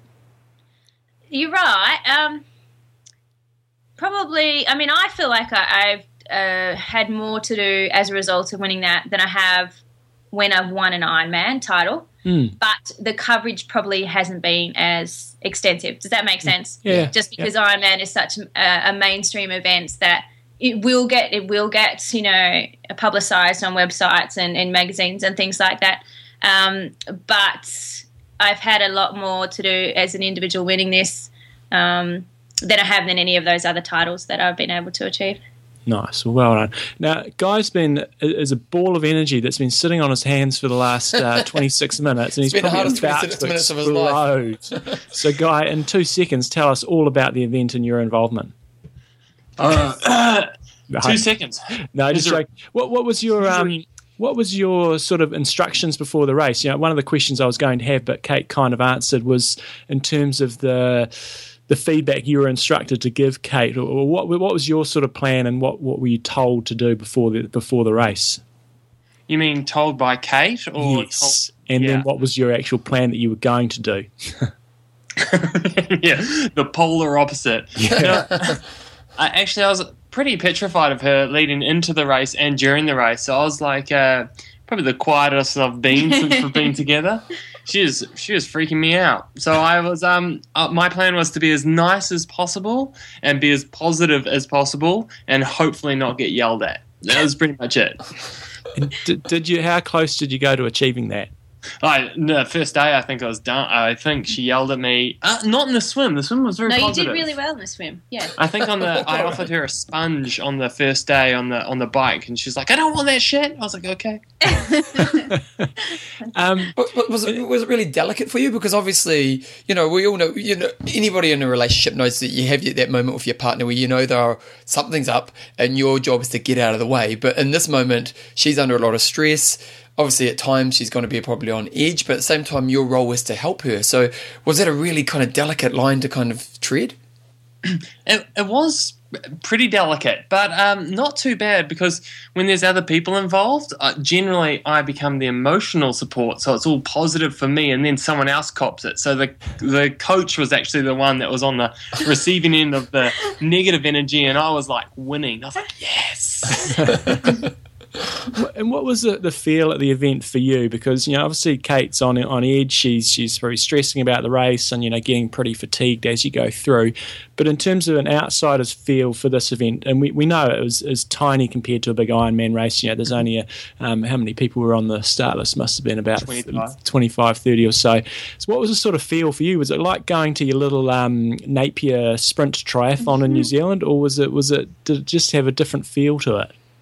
In some ways it was very mellow and very very casual. So just like yeah, your local sprint triathlon, but and then other ways that um the way that they presented it, it was like a really big deal. So the welcome dinner, they sat you down and then um, they went through everything, and it took like three or four hours with your whole crew there, oh, really? and you realize uh, the sort of magnitude of what these people are about to go through, and and, and that was um, a lot more intense than an Ironman or anything I've ever experienced before. But then uh, you go to start the swim, and it's just like a very casual, mellow affair. So it was it was two very different uh, feelings and vibes to to the race. What was it like between the competitors? Like, uh, was it did it have that competitive kind of feel, or was it just kind of quite chilled, or, or did that change throughout the time? Uh, mostly, I would say it's chilled, and really every other competitor and the competitors' crews were really. Um, uh, what's the word I'm supportive supportive yeah, yeah, of the other crews and the other teams. So if someone got a flat and you didn't have a tube, another car would stop and give you a tube to give to that athlete. So it was a lot more supportive and not as competitive as other races are. But there was there was an element. Uh, the men wanted to beat Kate, and so as as most men do, when a when a chick passes you, you want to pass her back. So. Yeah. And and how did you logistically do things on the on, on the bike, both the bike and the run? Because Kate was saying there was sort of two k stints on the on the on the run when you were going along. What about on the bike? Were you like doing the Tour de France, handing the bottles out uh, out the side of the window, doing the, the sneaky hold on to the car while you're getting bottled, or were you or, or were you doing sort of the stand on the side of the road passing bottles? How did you how did you actually work the logistics mainly on the bike and, and then onto the run? So they've got all these um, rules, and that's what um, the first day was. You're not allowed to drive next to your athlete. You have to pass them, and you have to pass them at the speed of traffic. Otherwise, you get a penalty. Oh, Otherwise, the athlete gets a penalty. So everything had to be a handoff, and um, so we'd always drive past Kate, and would would ha- hand off bottles, sponges, whatever gels, whatever she needed. Um, and on the bike, it was pretty much as often as we can, except for one time we lost her, and that was that was bad. Um, For how long? oh, probably about forty minutes. Oh no! Yeah. Oh, because we stopped for a sandwich, and and and then my poor minivan, I was we're taking it through these corners and up this hill. Oh, I thought we we're we're in trouble. I thought the engine was going to explode, but all ends all it all ended well. But yeah, uh, we were we were hopping past her as much as possible. So just she'd go past, would wait for two or three minutes, then would go back past her and find the nearest place to pull over because you have to worry about mechanicals. And we did have one. We had a Di2 meltdown. So yeah, all these things are my fault. Yeah, That and I'm getting yelled at again. It, that, that must have been bloody tiring. I mean, I've done a lot of Epic Camp support, and we don't, you know, with that, we might drive every. Uh, Every every 20, 30 k's or so, or ma- you know, maybe you know, maybe fifteen or so. But um, yeah, doing every few k's must be tiring, and and uh, and you kind of on. And I've done coast to coast support over here. It's it's pretty nerve wracking as well. Yeah, It was very, you get very anxious and really, really tired. I, I, I think I was more tired after that than I have been after any Ironman I've ever competed in. I, I said to Kate when once the hype was over, I was like, never again. I'm never again. I'm not doing that again. That was, it was so painful. Oh, He slept like my he slept so much more than me the week after the race. it was, It was he was out for, you know, 12, 15 hours after we got back to Boise. It was ridiculous. it was just being up. You're up before the athlete, you're up after the athlete, and you're doing like their bottles. Oh, we're lucky we had a crew of four, but um, some crews only had two, and I don't even know how they achieved it. And then there's a lot of stress that goes on. So, yeah, it was it was really tough, but um, good result at the end of it. Kate, did and you have to feel Kate sort of Oh, change as she as she got tired? You know, obviously it sounds like she got cranky, and that's natural for everybody to do that. Again, we see that stuff on Epic Camp. Everybody's a bit on edge. Um, how did you actually see her change, and, and how did you um, maybe change your approach to how you, you dealt with situations? Were there times when you were firm, and or was that the coach's role, just saying no, just pull your shit together, or were you just uh, that that lovey-dovey guy? You know, I think 95% of the time I was lovey-dovey guy. And maybe only twice was I like, come on, Kate, you've got this, blah, blah, blah. Um, but yeah, 95% of the time she responded better to the lovey-dovey stuff or just general chit chat chat about nonsense. And I'm really good at nonsense. I can talk so much crap about nothing. So Yeah. basically that's all I did. I was like, hey, look at the trees. Does that look like a bat? I'm sure that was a bat. Oh no, is there a donkey? Are there donkeys in Canada? I'm not sure. Watch Is out that for the bear. Like something like that. Um, and any any other sort of observations you had around the event in terms of uh, were you thinking this is uh, definitely not something I want to be going doing? This is something I could see myself doing, or, or anything else you maybe saw? Any crazy things you saw other competitors doing that you're just like, what are you doing? the guy he Yeah, used to well- ride bike. All of that. Um, I, I thought, oh wow, this would be cool until I walked 84 k's, and then that would not be cool. Um, and then I saw another dude riding. A, he rode a road bike for the whole time. The guy that ended up coming second by 16 minutes. I thought, ooh, that would have been close if he was on a TT bike. Yeah, Um, another guy, uh, that there were all these like errors that people made. Like people actually lost their athletes. Other people didn't take water for their athletes. Oh, no. One guy's car broke down, so his athlete rode by himself for like three and a half hours and 37 degrees with like two bottles. It was, yeah. So there was crazy stuff like that happening all over the place. Um, a, a kayak left the a swimmer in the middle of the thing because he was like, I don't want water. And they're like, we don't have water. So this kayak went left into a house and this guy's just swimming in the middle of the lake. so, yeah, it was crazy. Did, did, did, was it?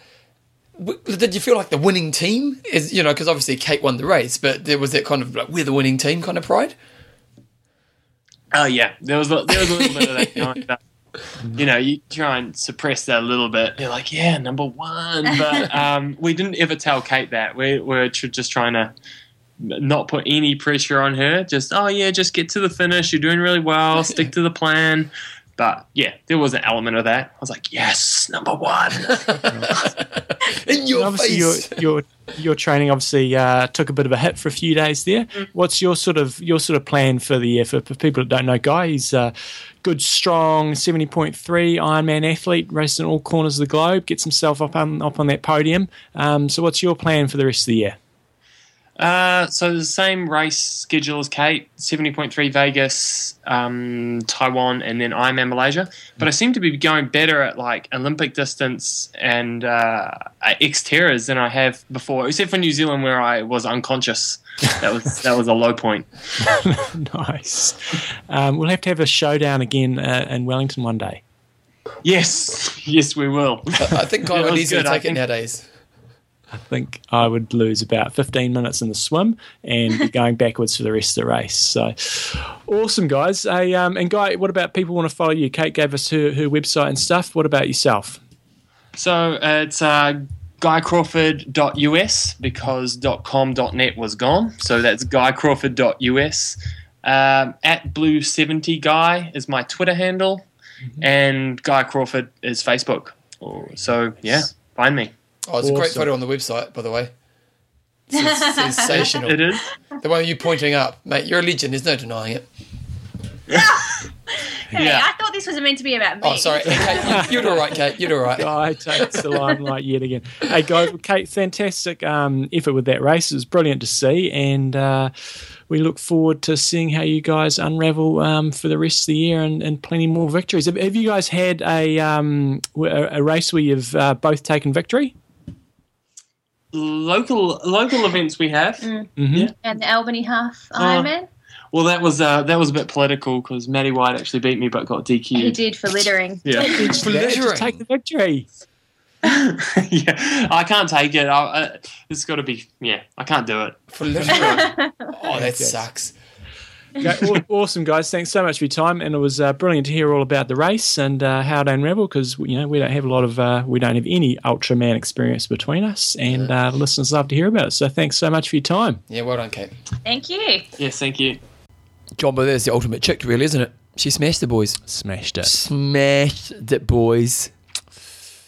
And I was, uh, what I was really interested to hear was that there was actually, you know, I, I when I could initially see the result, I go, she kind of probably should have won anyway. She's a pro. She's Yeah. probably the fastest there, but it sounds like some of those other guys they actually like pretty decent, weren't they? had faster Ironman times Yeah. here, which makes this even more respectable. Very solid effort. Would you ever want to do that race? It's not on my hit list at the moment. Yeah, I'd li- yes, I'd like to do an ultra.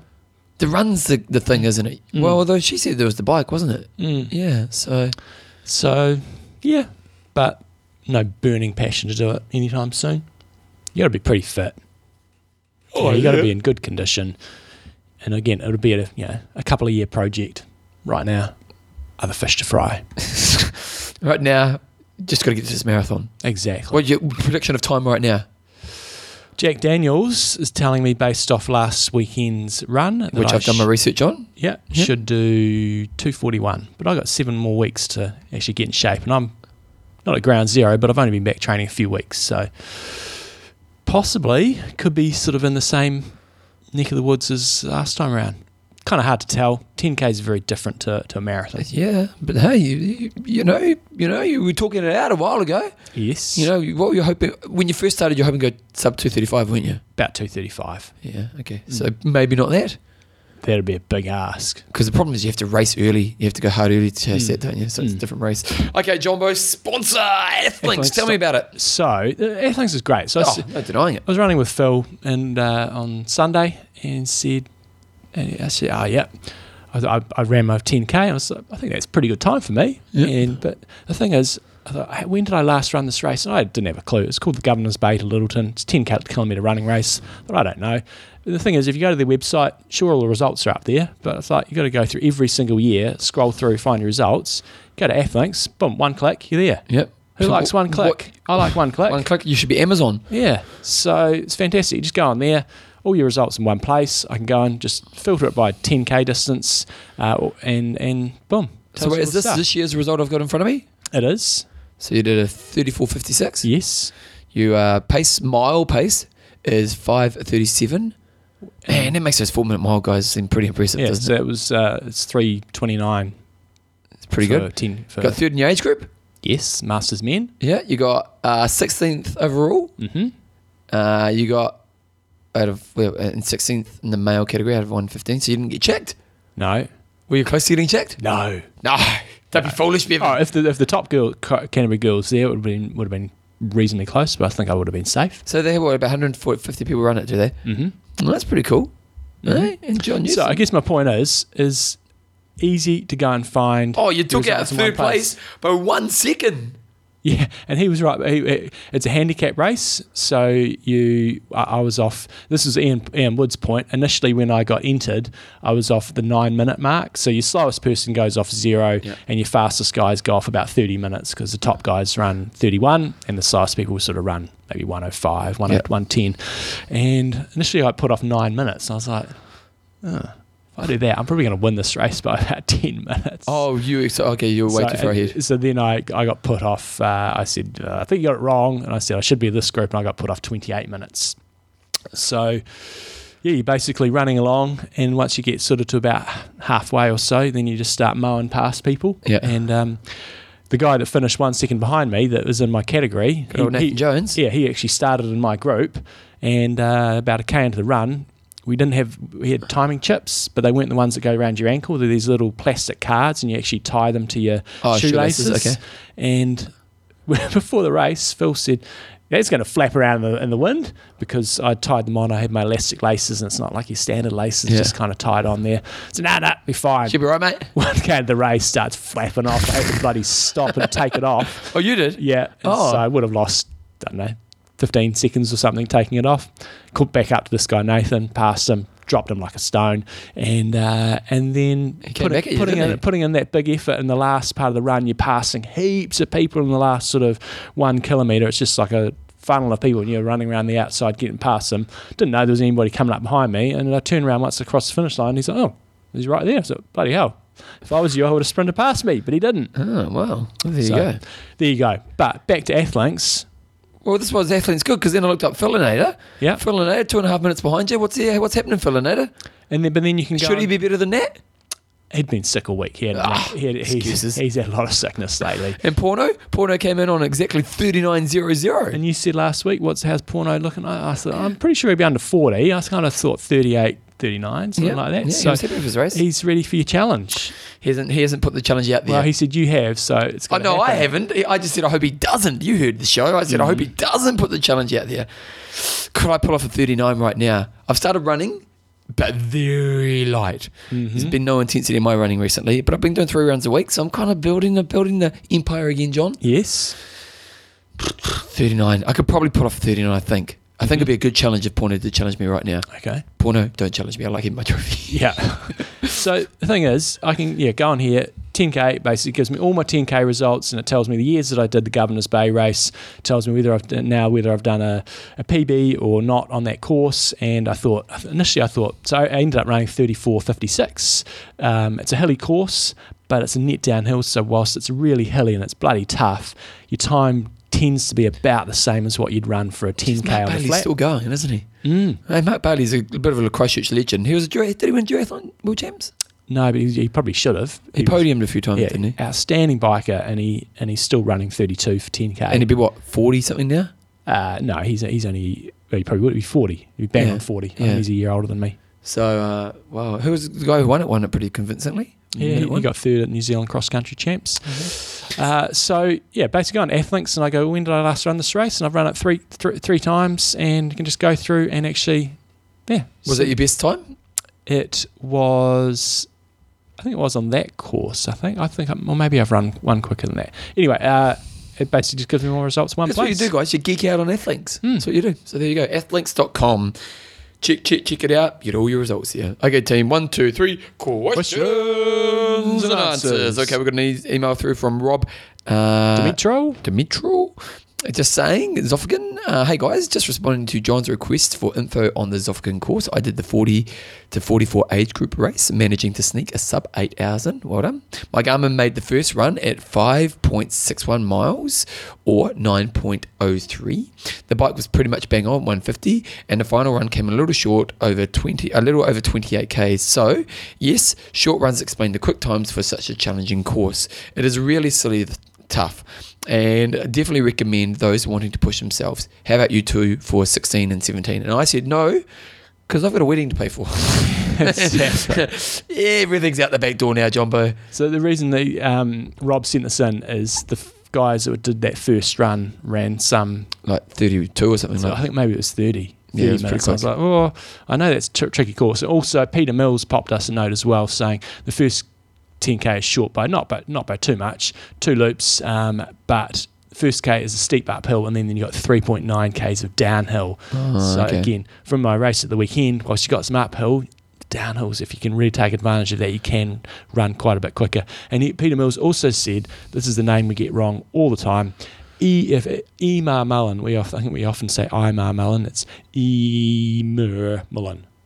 She's an Irish sort of half full Yeah, distance yeah. athlete. Well done, because I wouldn't have had a clue. Uh, Russell Cox's got an interesting piece that we've been talking about a little bit today on the show, but basically looking at the qualification numbers for Kona.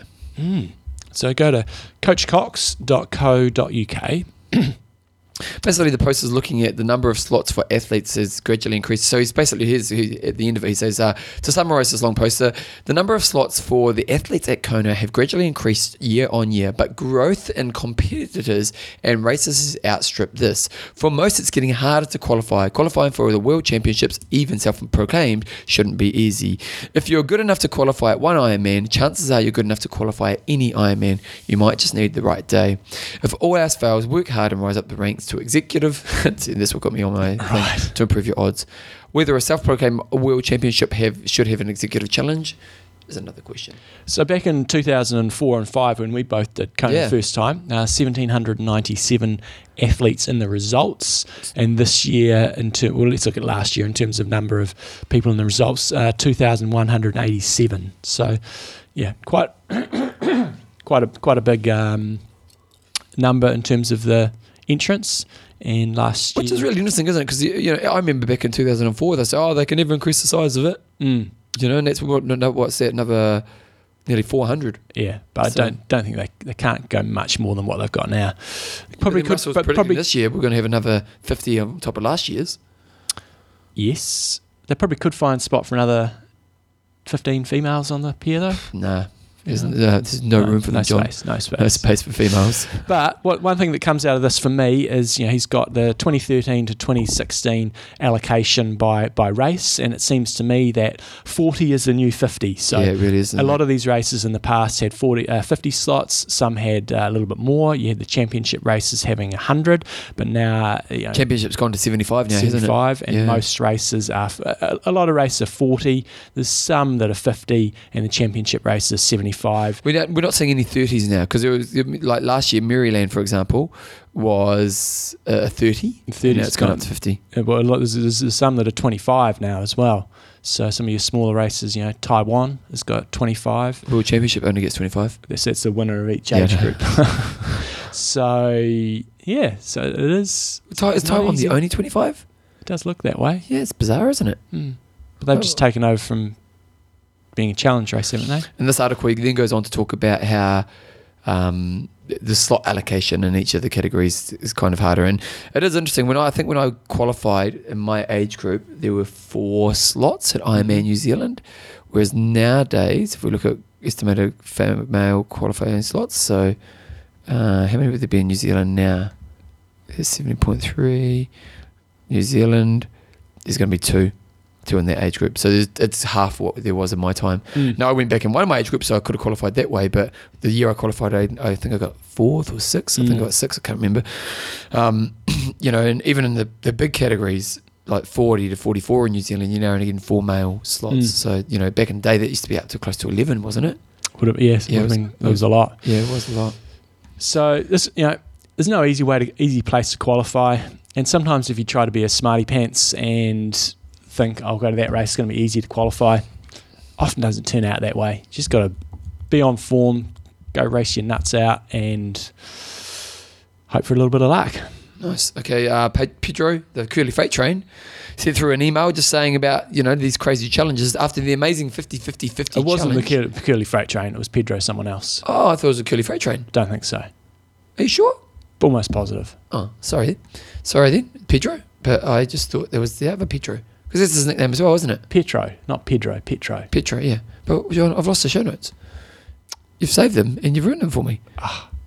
Anyway, there's a guy. So we, we had uh, Iron Cowboy on the show. I actually listened to that when I was working yesterday. Your interview you did with It was him. pretty interesting, wasn't it? Could you not have told his kids to shut up in the background? Well, uh, could I? what was I meant to do there?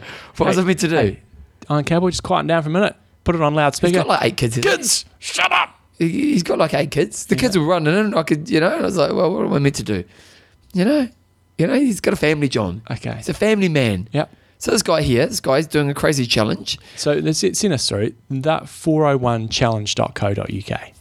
Now, what he's doing is he's running a marathon a day for 401 days. Mm. And I don't know, John, where does it stop? But I don't even think that's the record because I was trying to do some research on this recently. Yeah. And I think the record for consecutive days of doing a marathon is like 600 and something. Okay. Maybe he's not. Go- maybe he's not going for it. I mean, he's trying to to to raise money for the aim is to raise two hundred fifty thousand for two fantastic charities called uh, Stonewall and Kidscapes. Both these charities work tirelessly to combat bullying in our schools and society. So, the guy that's doing this doesn't look like he's got amazing pedigree as a runner or anything like that in terms of you know being any sort of uh, champion athlete. Just going out there and and doing it. Um, and he's basically just travelling his way around the UK, doing, trying to do 401 marathons. The thing is with something like this, how do they fund it? Mm. You know, like Iron Cowboy got a lot of sponsors behind him. Like he seemed like he was pretty clever with the marketing of it and actually getting the sponsors behind him. Oh, this guy's got a few sponsors, but because like basically you can't work for a year. Yeah, his name's Ben. He's 33 years old and currently just living outside Bristol. I used to live in Bristol. I'm a pretty normal guy, but I think that's what makes me slightly different is my past. At the age of 10, I went away to school. My father was in the forces and he went to Germany, blah, blah, blah. Uh, following eight years, he became more and more reclusive and unsure of himself. Anyway, he's over the next 12 years, I uh, led what could only be described as routine, normal existence. Focusing on accomplishing other things others wanted me to do, never really having the strength or motivation to make my own decisions. Okay. So, What do you reckon? What's harder, 50 50 50? 401. it's not apples with apples. I know. Um, I'd be tempted to say the 401. Oh, really? I was thinking 50 50. The thing was, It's shorter. yeah, you got a lot of recovery time with this, but 400 days as opposed to 50, I don't know. I think the better challenge is to go, you've got to run, I don't know, 100 sub three marathons. If you start putting a speed on it, yeah, a that's different that's a real challenge. Oh, don't get me wrong, 401's a real challenge as well. But if you chuck on a speed on it, if you say you've got it like to do 100 sub three hours, Mm. because the thing is, you can walk these. Yeah, and you got all day to walk them. Yeah, and, you know, and so some of these guys like um, they take nine hours, Yeah, and so you kind of go, well, far out. still, I could probably go walk nine hours a day every day for yeah, you know. And, and don't get me wrong, it's still an amazing achievement, and it's still Mm. awesome what he's doing.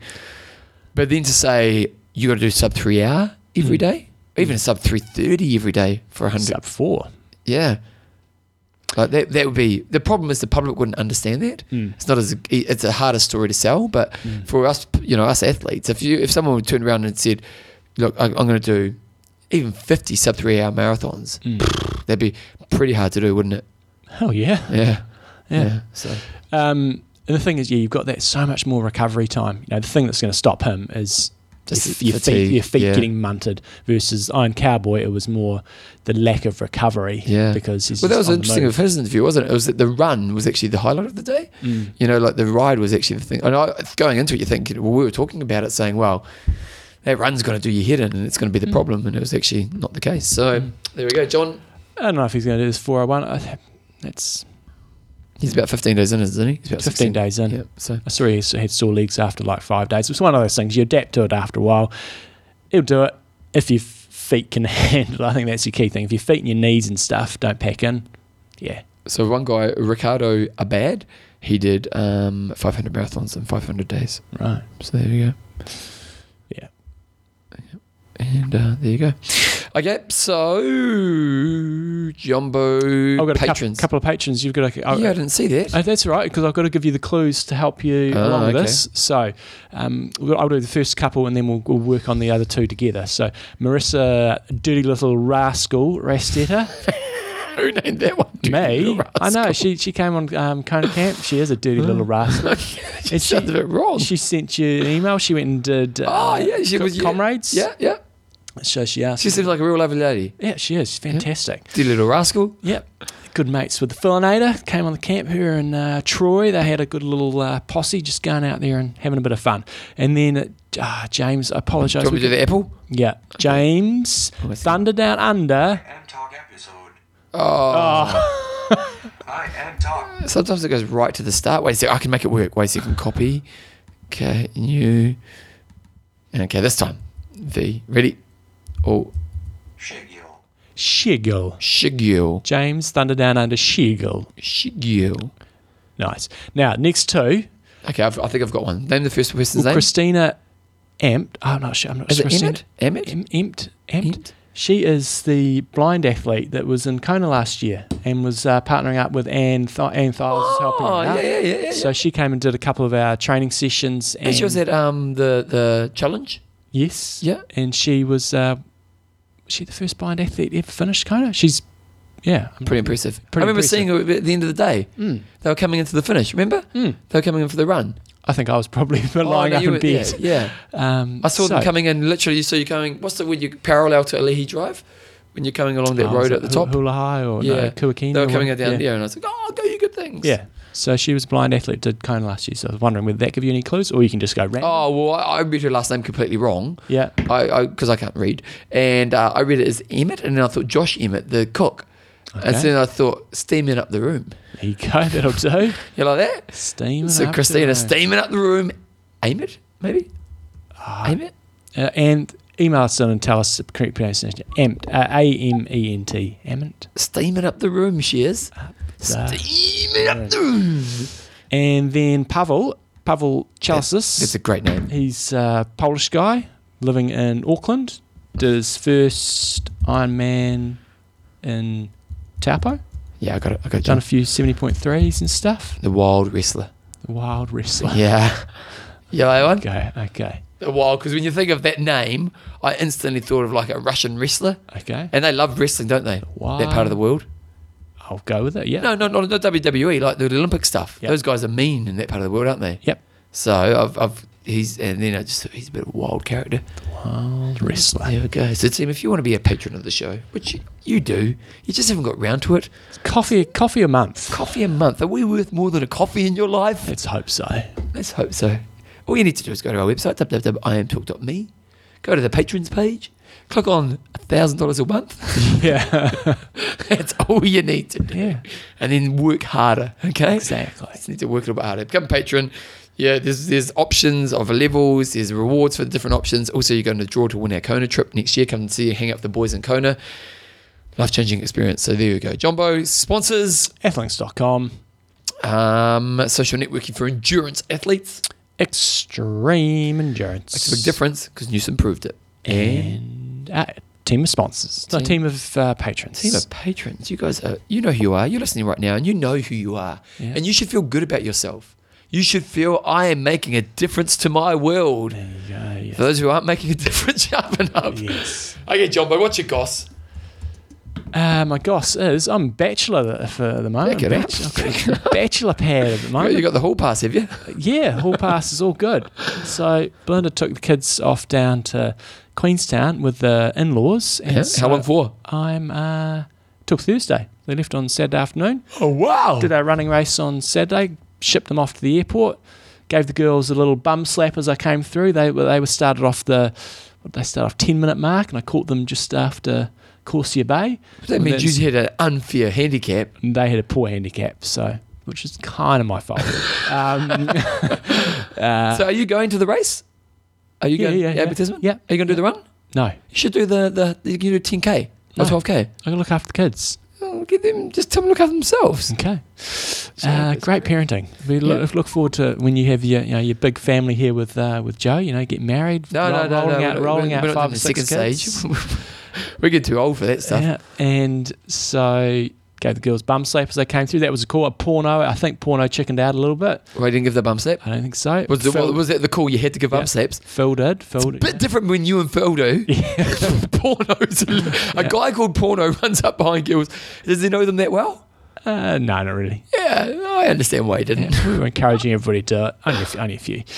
Uh, so yeah, I'm bachelor at the moment. It's quite okay. different. So it's, it's, it's a new life, isn't it?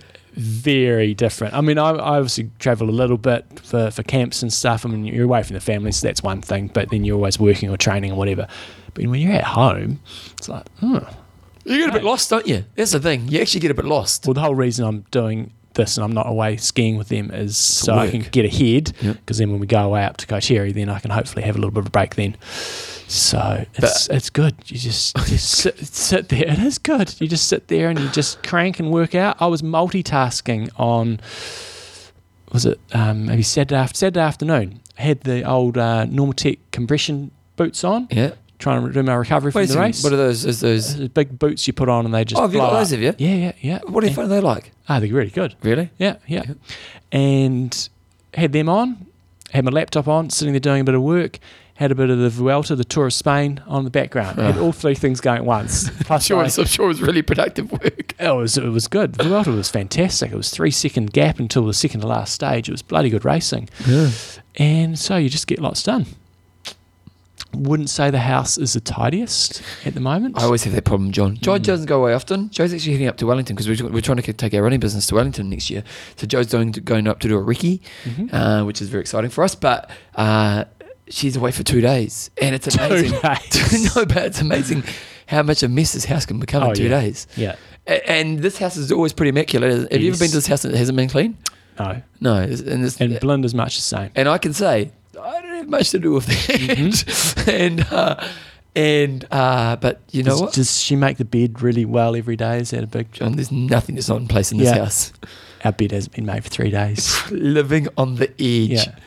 But the thing is, when Joe comes back, because I know that she loves the house being clean, so I always work so hard to get it tidy. And you still let her down. it's, John, it's almost like the way I describe it is there's a colour that I don't see. I'm hearing you. Because she came home last Saturday afternoon, and we, last week we had a crazy busy week because it was a sales week for our business. So it was kind of just we were under the pump, and um, and we were trying to do just lots, lots, lots, lots on. And Joe comes home and she goes, "Oh my god, the house is such a mess." Yeah, I'm thinking, where's the mess? Yeah.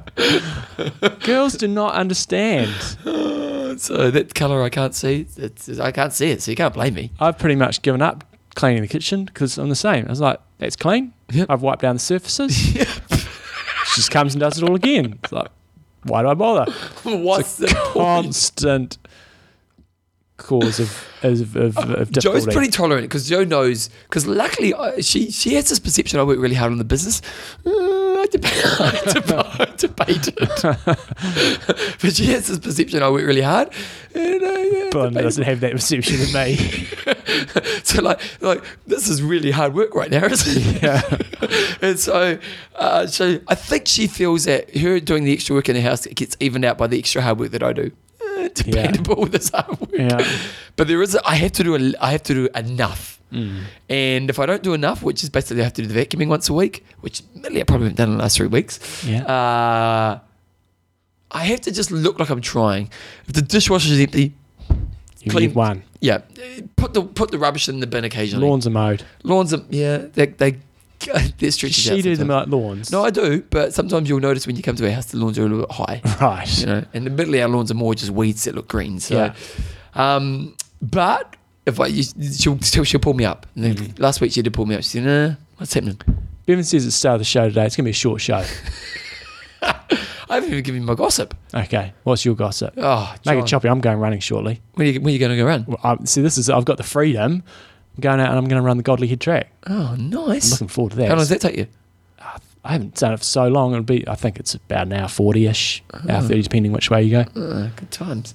I've, I've had a very cultural week, John. I told you I was going to have a cultural week, didn't I? Yes, you did. I went to three art things. Oh my goodness. I went to Mammal. Did you hear of that one? I'm going on Friday night. Oh, back it up. Don't tell me anything about it then. Oh, what happens? yeah. It was good. We really enjoyed it. That was good. Good. Um, and then I went to Scribe. Remember Scribe? Yeah, I know Scribe. How many do you know roll like this? Yeah, yeah. It was actually very, very good. I went with Porno. Porno and I went to it. It was basically the story of his family's life, and his family had a he had a pretty hard life to be honest. Mm. And uh, his father, who was basically a pretty big dropkick, druggy, and all the rest of it, quite abusive, um, was in the play. So it was quite, it was really interesting because his father and his brother, it was the three of them, and his father, it's kind of. Well, it's, it's not critical, but it's very honest about the guy's weaknesses. Mm. Um, so it was very good. And then on Sunday night, I went to a, a musical where a guy who was a performer from Australia, he did Annie Lennox songs and told the story of Annie Lennox as though he was Annie Lennox, but not in drag or anything, just Mhm. kind of comically. And it was very, very good. So very, very cultural, John. Great. And then the big arts event in Christchurch tonight. Um, you may have heard of this. Yeah. Big event. Everyone in Christchurch is talking about it. Mm. I see tomorrow is performing at the uh, Wonder Bar. Oh right. Yeah, yeah. The Wonder Bar. hey, John, no kids. You should come along. I'm sure you'll be I've just there. got something on tonight. At the Wonder Bar, we're doing open mic. The thriving metropolis of Lyttelton. Have you been to the Wonder Bar? Uh, years ago. Yeah, Yeah, I it's- probably it's- don't really it's remember much of of it. It's interesting one of bar. those places you don't remember too much. No, open mic at there. So, because you can do, um, they let you do an hour of your own set, but we're just building a bit of rapport first. So, Right. Yeah. So we're doing a new song tonight. Okay. Yeah. Again, everyone in Christchurch just, just can't stop talking about it. Okay. Put it on Facebook. You're going to put it on Facebook? Get all your No, no, along? no. I'm not confident enough yet to. Okay. I actually don't want you there tonight. right. I really don't. I'm um, it's yeah. Um, my, my confidence as a live performing musician, it's still at kind of level one. Um, I'm working on it, and that's why I'm getting out there doing it. Change of undies required then. And I'm I'm like it's because I'm very lucky in my life that everything I do I'm I'm kind of very competent. Well, you know, I've been successful in these areas, and then to go to an area where you're not, s- you know, where you're very kind of vulnerable, Mhm. and you're in front of people. It's so scary, but I, I just think it's so healthy for me. So Good. I'm doing that. Anyway, Jumbo, let's wrap it up. I'm Russ. I'm Mido. Train hard. Train smart. Kia kaha.